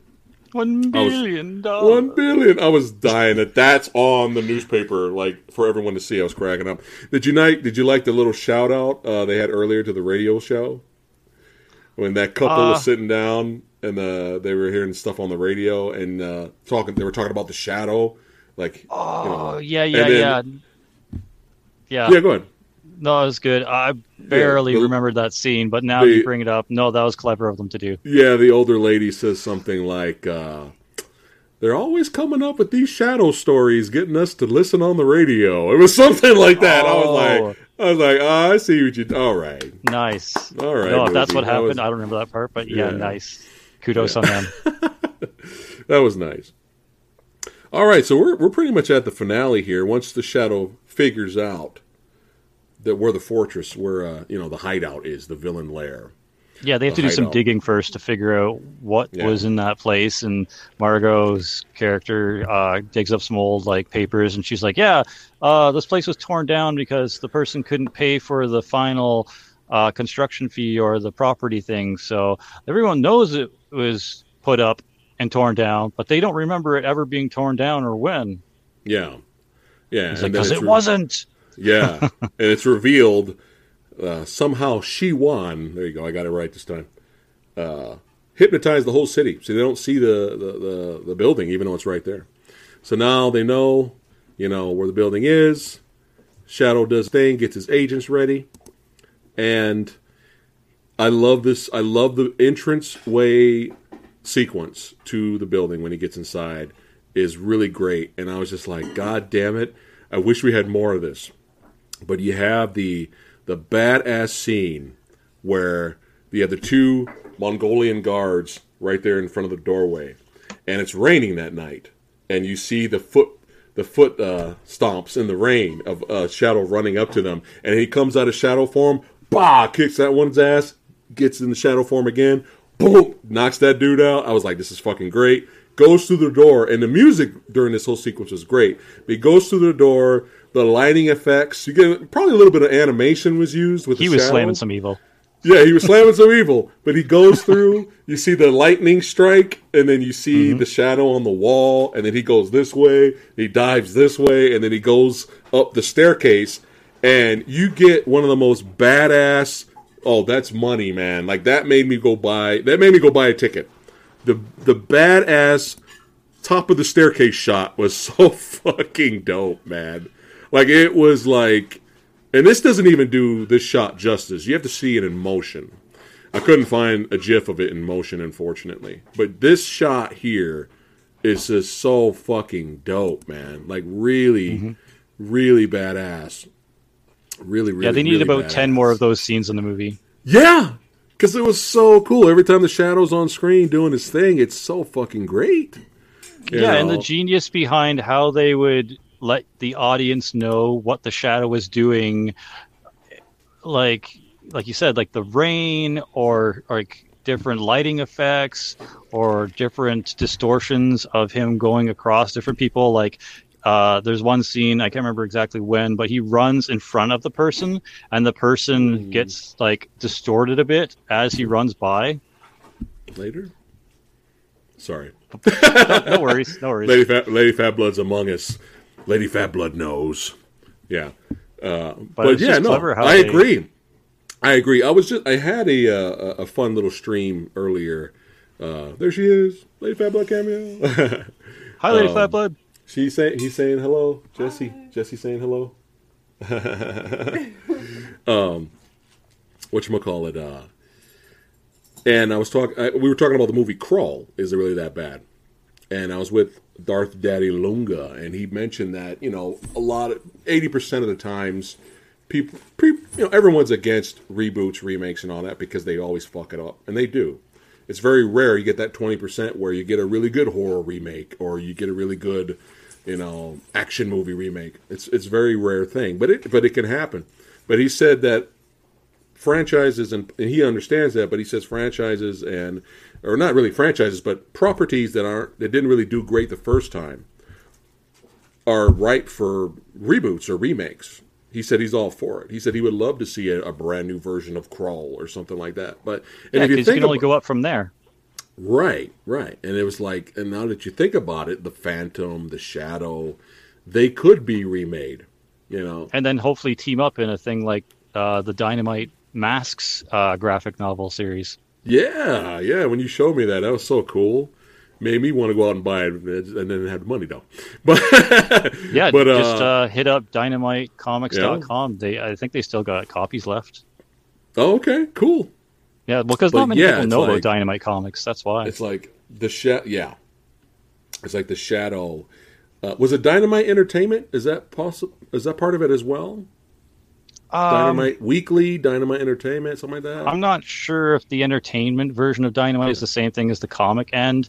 The Okay. the Dynamite comics is kind of like an amalgamation comic thing where they they pluck old pulp fiction characters and properties and Right. they pull, pull in um, independent artists to write up new versions of that of those characters and publish Okay. them under Dynamite.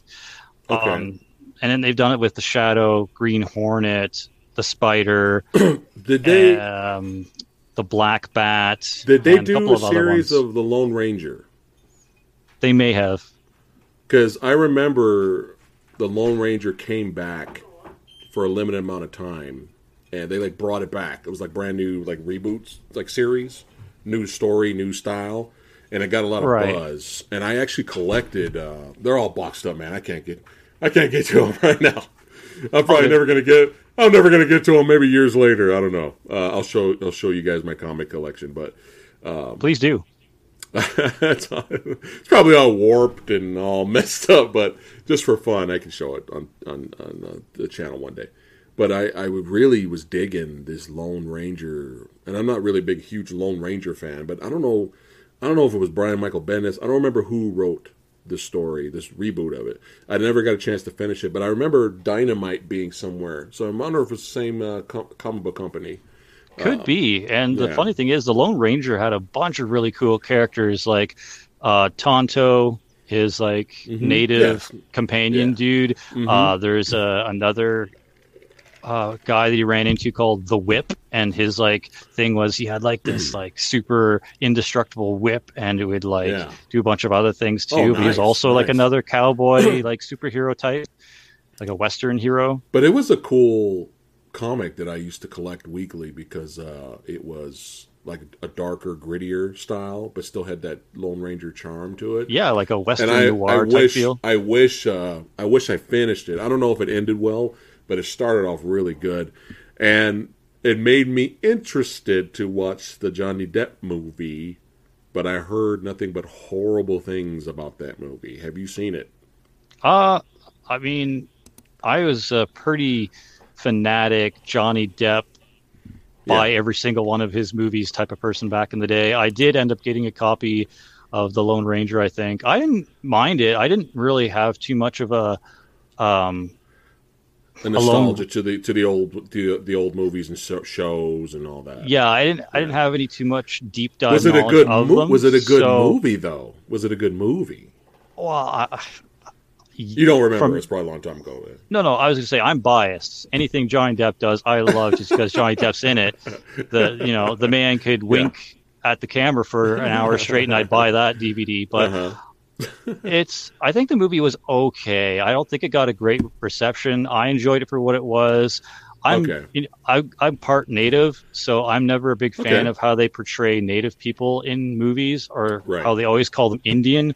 They're not Indians. They're not from India. They're natives. Unless they're Right. from India, they're they're not Indians. So I Mm. that just bugs me for one. That's as PC as I'm going to get on this show. But yeah, uh, but the movie itself, from my point of view, Hmm. was good. Probably could have been better from a Lone Ranger fan perspective. I'm, I'm sensing a but- future episode.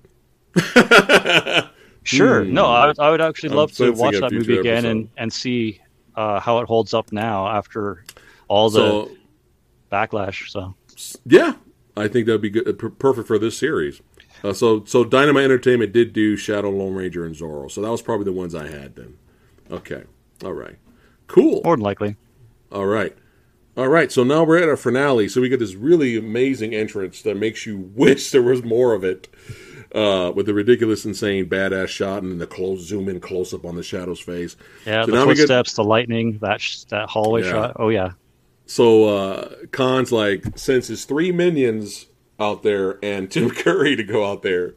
So I got to show one more time. Tim Curry, the one and uh, only. yeah, loses his mind and uh, he's so scared shitless that he starts laughing hysterically, shooting everywhere. And then the shadow uh, basically does pulls a con. The shadow pulls a con on the on this one and basically uses his tel- telepathy to make him go kill himself. Yeah. So Tim Curry's like, all right, he just thinks that's the exit, but that's not the exit, and just jumps through the window outside of the building. And he, Oh, you know, oh, not, not not out of the building, but the lower level, and he basically dies. He basically Oh. dies there. it's kind of a disturbing scene too because if you notice like i don't know if they meant to put that in there or not but when he's like grabbing tim curry by the jowls and like lifting him up like curry's character's like foaming at the mouth too Yeah. because of how intensely he's invading his mind he's like ah! it's like Yeah. oh, wow whoa Also, also in that scene, did it kind of look like the shadow was making the room darker? Oh he was point, he was like, towards the end. light and it was getting Yeah, pretty That was creepy like i said it's it's an intense scene if you pay attention to everything that's going on there like yeah, yeah. oh yeah Uh, but my question is, what, what happened the to the guards yeah, they like just said, "Fuck that scene. We're not spending another three thousand dollars. Sorry, we're just going to beat up Tim Curry a bit. but it would have been nice to, you know, just for more action purposes. This is this is revenge for what he did to. Kevin. Oh man, but yeah, it would have been nice to see what happened to those guys. At least have them them Yeah. get their asses kicked or something. Uh, you know, more action the better. But now we have the shadow. He enters the Khan's lair, and a very cool looking lair. And he, he walks towards Khan, and Khan goes boop, villain button, and all of a sudden the entire floor starts moving like this to kind of It becomes an shadow. acid trip. Yeah, and Shadow sliding all over the place. And then just to, just for funsies, he, He's like, uh, "Fuck, he- I forgot my oil yeah. slick boots." yeah, just for funsies, uh, he throws Phurba Phurba in there to try to attack him. So he's sliding all over the floor, trying to fight and face Phurba at the same time. And Khan notices during that whole uh, exchange that he's weak. He's mentally not up to task, you know, because he's basically getting his ass kicked by Phurba. And even he, he calls him out on it, too. He's like, dude, you're, you're just weak. He, he starts, he calls him out that he's losing his powers because his his disguise, the darker the darker self, oh, his yeah, darker self is going. goes away and then it's just Alec Baldwin, and then he calls him out. He's like, you know, you're losing your powers, man. You're fucking weak. You know, you're screwed here. Yeah, his and id tapped out a bit. Yeah, and then uh, our our boy, you know, he gets his head on right, gets his head on straight. You know, reveals his true nature, his true power, starts controlling it, and then he uh, takes care of Phurba, and then basically chases after. Uh, oh no, he he uses Phurba, throws it back at uh, Khan, and Khan gets stabbed and yeah, then Khan right runs gut. away. Yeah, and then Khan runs away, and then uh, our boy chases after him. And this was my reaction in the theater. Okay, I remember this. I have a good memory sometimes. Sometimes the old man memory comes in comes into play. I remember he stabbed. I was in the theater watching this, and he throws the knife back at uh, Khan. He gets stabbed in the gut. Khan's running away. Shadow goes after him figures out how to do the secret passageway so he can follow Khan.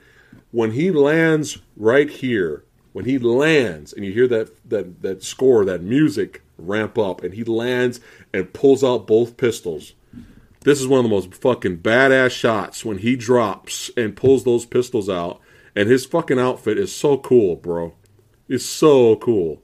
And he lands, and I was in the theater like, fuck yeah. Like I was in the theater like, yes, yes. Oh my, I was getting excited. I was getting excited. I was like, yes, it's about to go down. No, the movie's over. God damn it. that was my reaction in the theater. I was like, God damn it. So this is what I was mentioning earlier, chat, with blue balls. He got and, a boner and then it ran. Oh away. my because he looks so yeah, pretty much he looks so badass. And when he's running around chasing him, you know, through the, the, the, the lower warehouse and around the glass, it was kind of reminding me of Enter the Dragon a little bit. I was just like, dude, this is going to be so cool. And the movie just wraps up with a little quick mini telekinetic telekinetic battle and it's over. And I was like, God damn it. So that was my blue balls moment. And I still feel that way. I still feel that way. Um, but there's a reason behind it, apparently. They had Earthquake. several, yeah, they had several sets with the mirrors and the whole action sequence planned, and Earthquake destroyed uh, all of the, the, the glass mirrors and the sets. So they literally had to just wrap it up, unfortunately, and it break it breaks my fucking heart because I wanted to see more action. I wanted to see you know Khan throw down, even if it's a mental battle. At least you know let's get a little fisticuffs in there then do a yeah, mental it battle. Have been like different Liu levels, Kang right? Shang Tsung fight at the end. Yeah, at least different level, right? Like maybe fisticuffs first, then it's going to go up. You know, okay, we're going we're going Jedi and Jedi now. Like you know, but unfortunately, whatever they had planned, uh, oh, it's such a shame, man.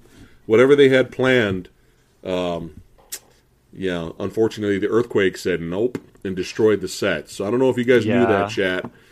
But I always wondered for years why that ending that gave me the blue balls, the finale, just kind of just wrapped up.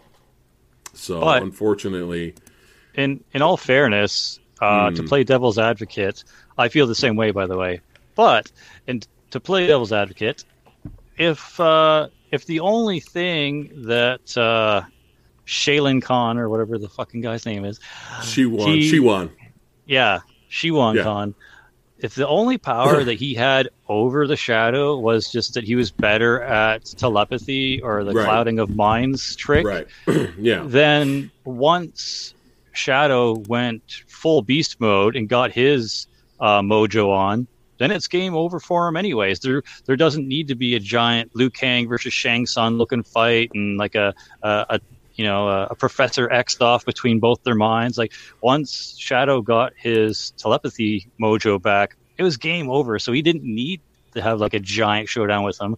It's basically right. just you know, Yeah, he could have just I, I, blew I his brain up like. I, I uh, kind of I kind of agree with that, but if the movie kind of sets up that they're eventually going Oh, to yeah. fight, It, it kind they of didn't have to have like, they, they're gonna- they didn't have to have a martial arts fight, but they could have had something. But or you could have you could have kept the same ending.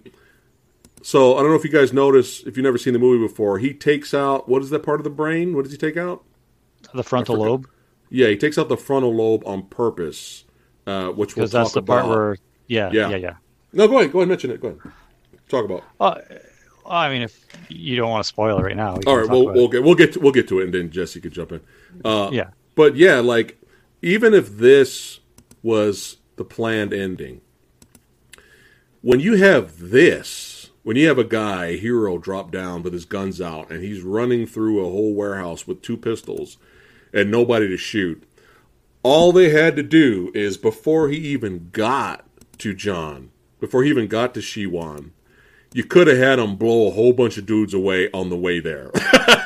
yeah, yeah like that because that was a that was a big warehouse or where he was like, like him running with those pistols boom boom boom we could have had a whole action sequence like like straight up even the fucking phantom probably i think the phantom used his pistols more than the shadow i think yeah. uh, they- even though even though he didn't really even, back. yeah yeah so at least but see that's the thing. We don't know originally what they had planned.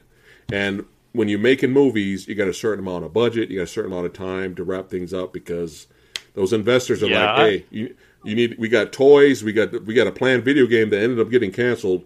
Uh, we need to get this movie out. So you never know you know behind the scenes what they actually did have planned but it would have been nice to have him at least shoot at least like five or six dudes before he gets to uh, you know the finale here Oh, for sure. And I think that's exactly it, too. It's like it had nothing to do with the money. They were throwing money at this movie left and right.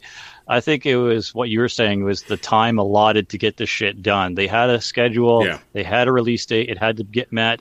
The earthquake happened, and they're like, fuck it, let's just get this thing out and get our, you know, our our checks. yeah yeah you're right and uh, yes he super uses yes there could have been a, a good gunfight at least at least a little something like sort of like know, how they fucked the first Justice League. Because the big Would- guys had to get their money, so they they told Justice League to get put out as soon as they're supposed to have been put out. right Didn't let Zach finish. They they gave Danny Elfman a day to do the score, which is one of the worst scores he's ever done. Which is sad because Danny Elfman's really good. But you know, Yeah. it is what it is. It is what it is. What do you, you can't control the fucking weather.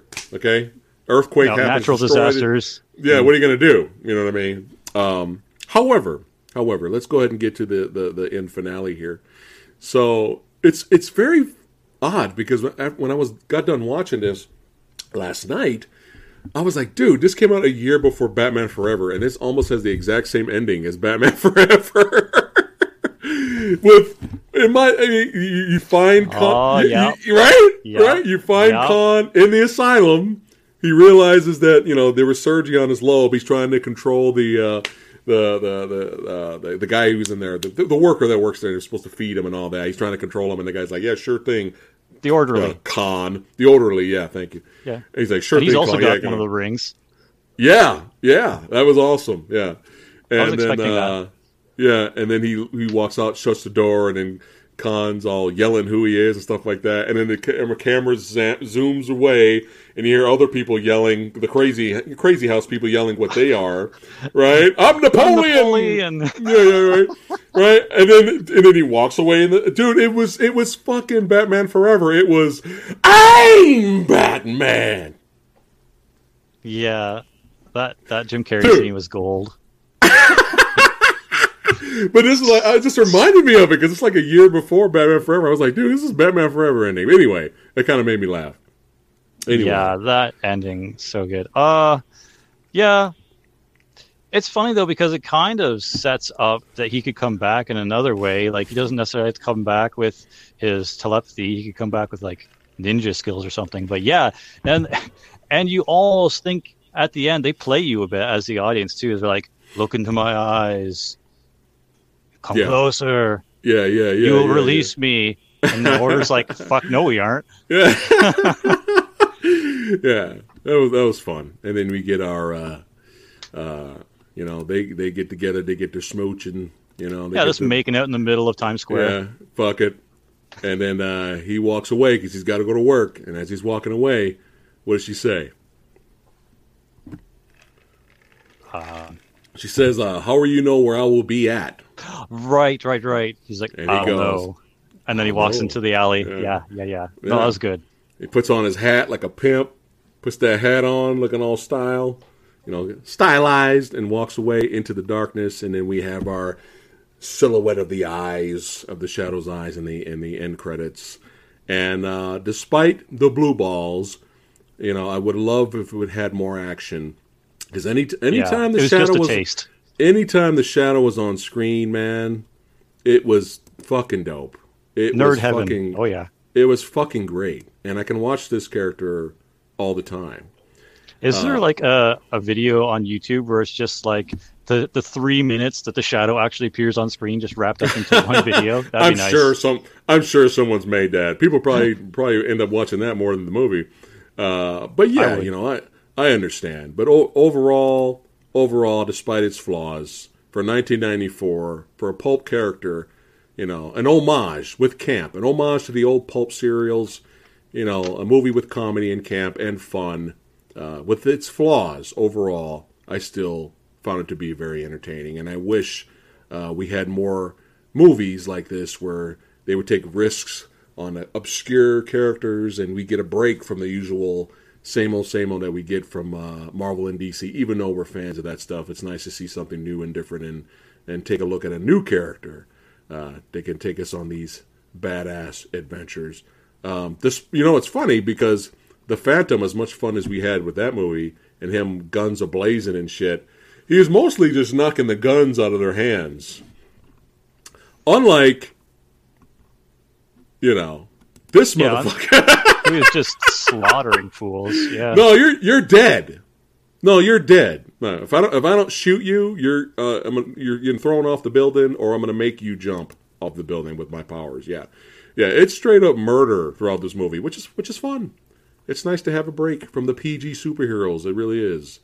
Uh, but yeah, one more time, just for comedy purposes. one more time, the great Tim Curry. Give it to him, everyone. Yay! Hey, the great Tim Curry. uh, yeah, so let's go ahead and talk about it now. So, on now, we're going to go ahead and give our verdict here. So, as a reminder to the chat, uh, this has been 35% rated low on uh, Rotten Tomatoes. So we're, we're we're not when we do these episodes, we're not even if we are entertained by a film and we and we enjoy it. It doesn't necessarily mean sometimes it does, but it doesn't necessarily mean that this is high art. You know, like this is like even though we're entertained by the shadow, I'm not going to give it low 80%. like even like I said earlier, even if I even though I was entertained by the movie, it's not going to be on my top 10 comic book movie list, but I still found it to be entertaining, and I recommend you check it out if you want something different. Just don't expect a lot of action, uh, even though its visuals are, are just beautiful in the movie. But is it really as bad? Is it really as low as 35%? Is it? Jesse, is it is it as low? Is it that bad? That's what we're here to discuss. I think in order to be justified at a 35, the acting would have to be way worse. Like, Yeah. of all the things in this movie, the acting was top notch. The the the main female lead was great. Mhm. Alec Baldwin, even though I don't really like Alec Baldwin, he did a great job in this Mhm. for what was given to him. The bad guy, uh, you know, even though the script tried to tell him to be a mustache twirling villain, he tried to do more than that with his Yeah, he character. Even though he was kind of shackled to that role, he tried Yeah. to do what he could Mhm. with it. So Yeah. good on him for it. And then then you got Ian McKellen. Then you got the dude that used to be Frankenstein back in the, the black and white days. His his little comedic. Frank- you know what I like about yeah. this job? Yeah. He's like, you know what I like about this job? And she looks over. He's like, the action. or the excitement. The they're just excitement, yeah. waiting for shit to get done. Yeah, like these little things in here, just alone tells Yeah. me it doesn't deserve a thirty-five percent. No. And then you add in on top the the the cinematography, the excellent shots, the visuals, yeah, the the visuals, the what they try to do with the storytelling elements, visual wise, and yeah, like, and then that adds another. Definitely shouldn't have been thirty five percent based on that alone. So you add the acting, you add yeah. the visuals. Mm-hmm. That to me, whether your balls are a bitter shade of blue or not, yeah. uh, at least deserves a 50%. Yeah, I agree with that. I do agree. At least 50. I agree with that. Even with my blue balls, I still I'd give it 50%. I would. I would. We can walk that off. Yeah, we can walk. There you go. Walking off the blue balls right now. Just, Here we go. We're just, we're walking it off the blue balls right now. There we go. oh man. But uh, now, just for funsies, because you know the movie Dojo Army, uh, there we go. Omegon gives it a 55. All right, there we go. Bob Odenson gives it a 50. Okay, we got some fans here.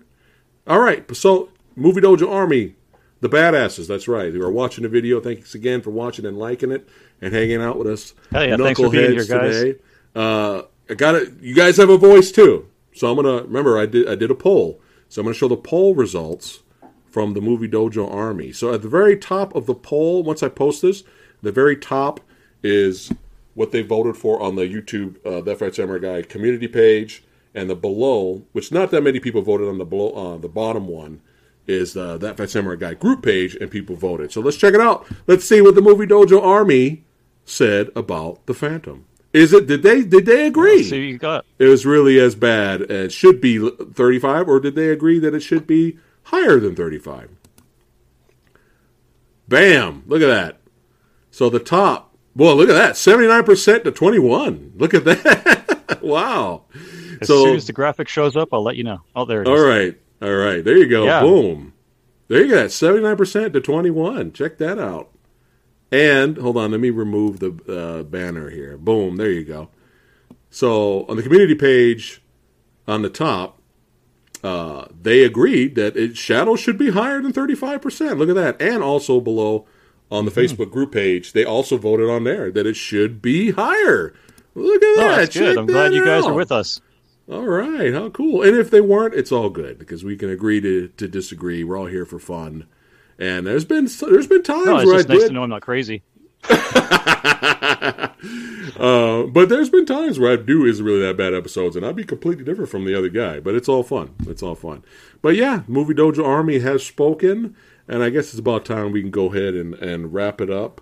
Uh, I do. Uh, I did watch that Oliver Harper video, uh, which was really good, and I do agree with him. He says that out of the three pulp movies, The Rocketeer, The Phantom, and or Rocketeer, The Shadow, and The Phantom uh, he says the he says the Rocketeer has the better, more well written story. Uh, the Shadow has the amazing visuals, and the Phantom just has all the the punching and has all the kicking and, and sh- has the action. I agree with that. That's a good assessment. Uh, so the Shadow. Yeah, I saw that review too. Yeah. Yeah, very well done. That guy's really good. So the Shadow chat. If you haven't seen it, give it a shot. Check it out. We recommend it. Now you know what to expect. Go ahead and give out the Shadow support more obscure, uh, lower characters. Support them. You know, let's. I would love to see a remake, a reboot, or something. A series. Yes. Make it a little more serious, more darker. Oh man, I'd be all for that. Well, the Shadow movie would. kind of it had that series. It's already, already, it's already pretty dark. Yeah, it's already pretty dark. Even though it has the camp and the comedy elements in there, it's pretty dark. There's nothing but yeah. murder the whole, this whole movie.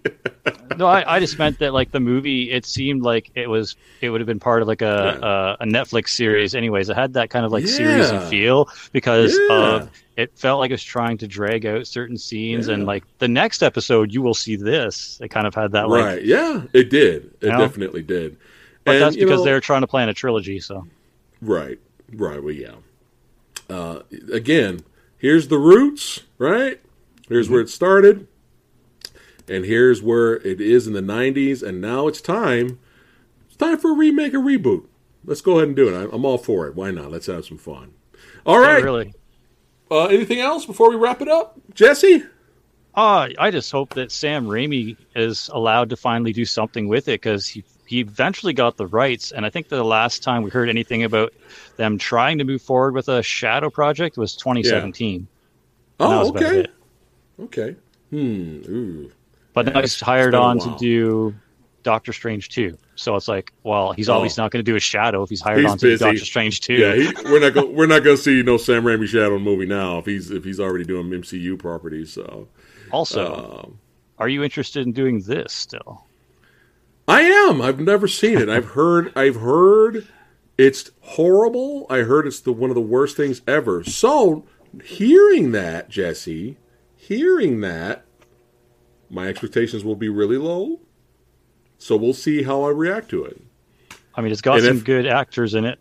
It's got right. Samuel Jackson. It's got ScarJo. Right. It's got it might, uh, I'm, it Mendes. I'm not familiar with the comic book, so that might help my opinion on the movie too, because I'm not familiar on like what was bastardized, you know, like you know all that stuff, because I won't know. I'm just going to judge it as an entertaining comic book movie, and that's it. So we'll see what happens with the spirit. So all right, cool. It's it's kind of like Sin City meets The Shadow a bit. Uh, okay. Little more as goofy though as long as it's entertaining, I'll I'll like it. As long as it's entertaining, I'm there. And I'm sure the rating for it is probably bad. Oh, it's probably so it's, it's perfect garbage. for the series. just just don't just don't hate me if I hate it. no, no worries. If you if you hate it, I'll be like, ah, yeah. I know why. yeah, but you could defend it on your end too because it's fun. It's fun, and you know we can agree to disagree. But yeah, we'll go ahead and wrap it up right now. Chat. Cheers. The movie Dojo Army. That's right. I'm talking to you. I'm talking to you, badasses out there. Don't forget to go over to Jesse's channel, Black Metal Rebellion, son. If you like metal, all genres. That's right. Yeah. Jesse talk. Jesse talks about it over there. Uh, and Jesse also does some little bit of nerd corners, does some nerd talking over there as well. And Jesse talks about horror movies. That's right, because we love us some horror. That's right. Uh, all right, here we go. Danny Boy says, "Going blind, not expecting the world." He's, he likes the spirit. He says, "I might like it." There you hmm. go. Uh, right cool. now, it's kind of perfect. I'm blind. I don't remember anything. I don't remember the TV spots, trailers. Uh, I don't know anything about the comic book movie. I mean, the comic book itself. So we'll we'll see what happens. Or I might be like, "Fuck this." No, I'm scared. we'll see. You never trash. know. You know, this is garbage. Uh, but yeah, we'll we'll uh, get together for another future. Uh, I love future episode. I love doing these. You know, comic book eccentric or centered. Is it really that bad episodes with you, Jesse? Because you you know your stuff. Yeah. Thank you. Jesse. Same. Jesse knows. Jesse. Jesse knows. That's right. All right. Sometimes. All right. Sometimes. All right. Uh, guys, don't forget. Um, also, thanks again for hanging out with us and liking the video. We appreciate it. Don't forget, tomorrow is a big day. Thursday night, tomorrow, 6 p.m. Pacific time, versus episode. This is big. We got oh, a big we got? group. We got a big panel. We got director Action director Ranjit Marwa is going to be there. We got martial arts actor stuntman Kyle Wong is going to be there. Asian nice. movie enthusiasts, Master Chaos, uh, Sexy Sumo. I I, maybe we'll see. I don't. I don't, I don't think he'll make it because he's got to work. Uh, but we got Mr. Tony of the Dead too, and we're doing the Tony's raid. Cool. The raid versus Dredd 2012, baby. This is a oh, big is that really one. fair though? This is a, we're gonna talk about. I'm not gonna give nothing away. I know the rate is so good. I know, but well, you know, you'll you'll see why tomorrow. Why I put those two together. We'll you'll see why. But it'll be an interesting uh, discussion. And don't forget, it's not too late to vote. Community page, you'll see it there. Which one you guys think is the better movie out of the two? And on that Phat Samurai Guy Facebook page, make sure you guys go over there, become members, so we can communicate and have fun over there talking about movies which is why you guys are here. Yeah, come hang out. Uh, yeah, it's going to be fun. All right, take care. Jesse, I'll see you in a bit. Don't go anywhere, Jesse. but chat, see you guys tomorrow, 6 p.m. Pacific time. Take care, guys. The Shadow.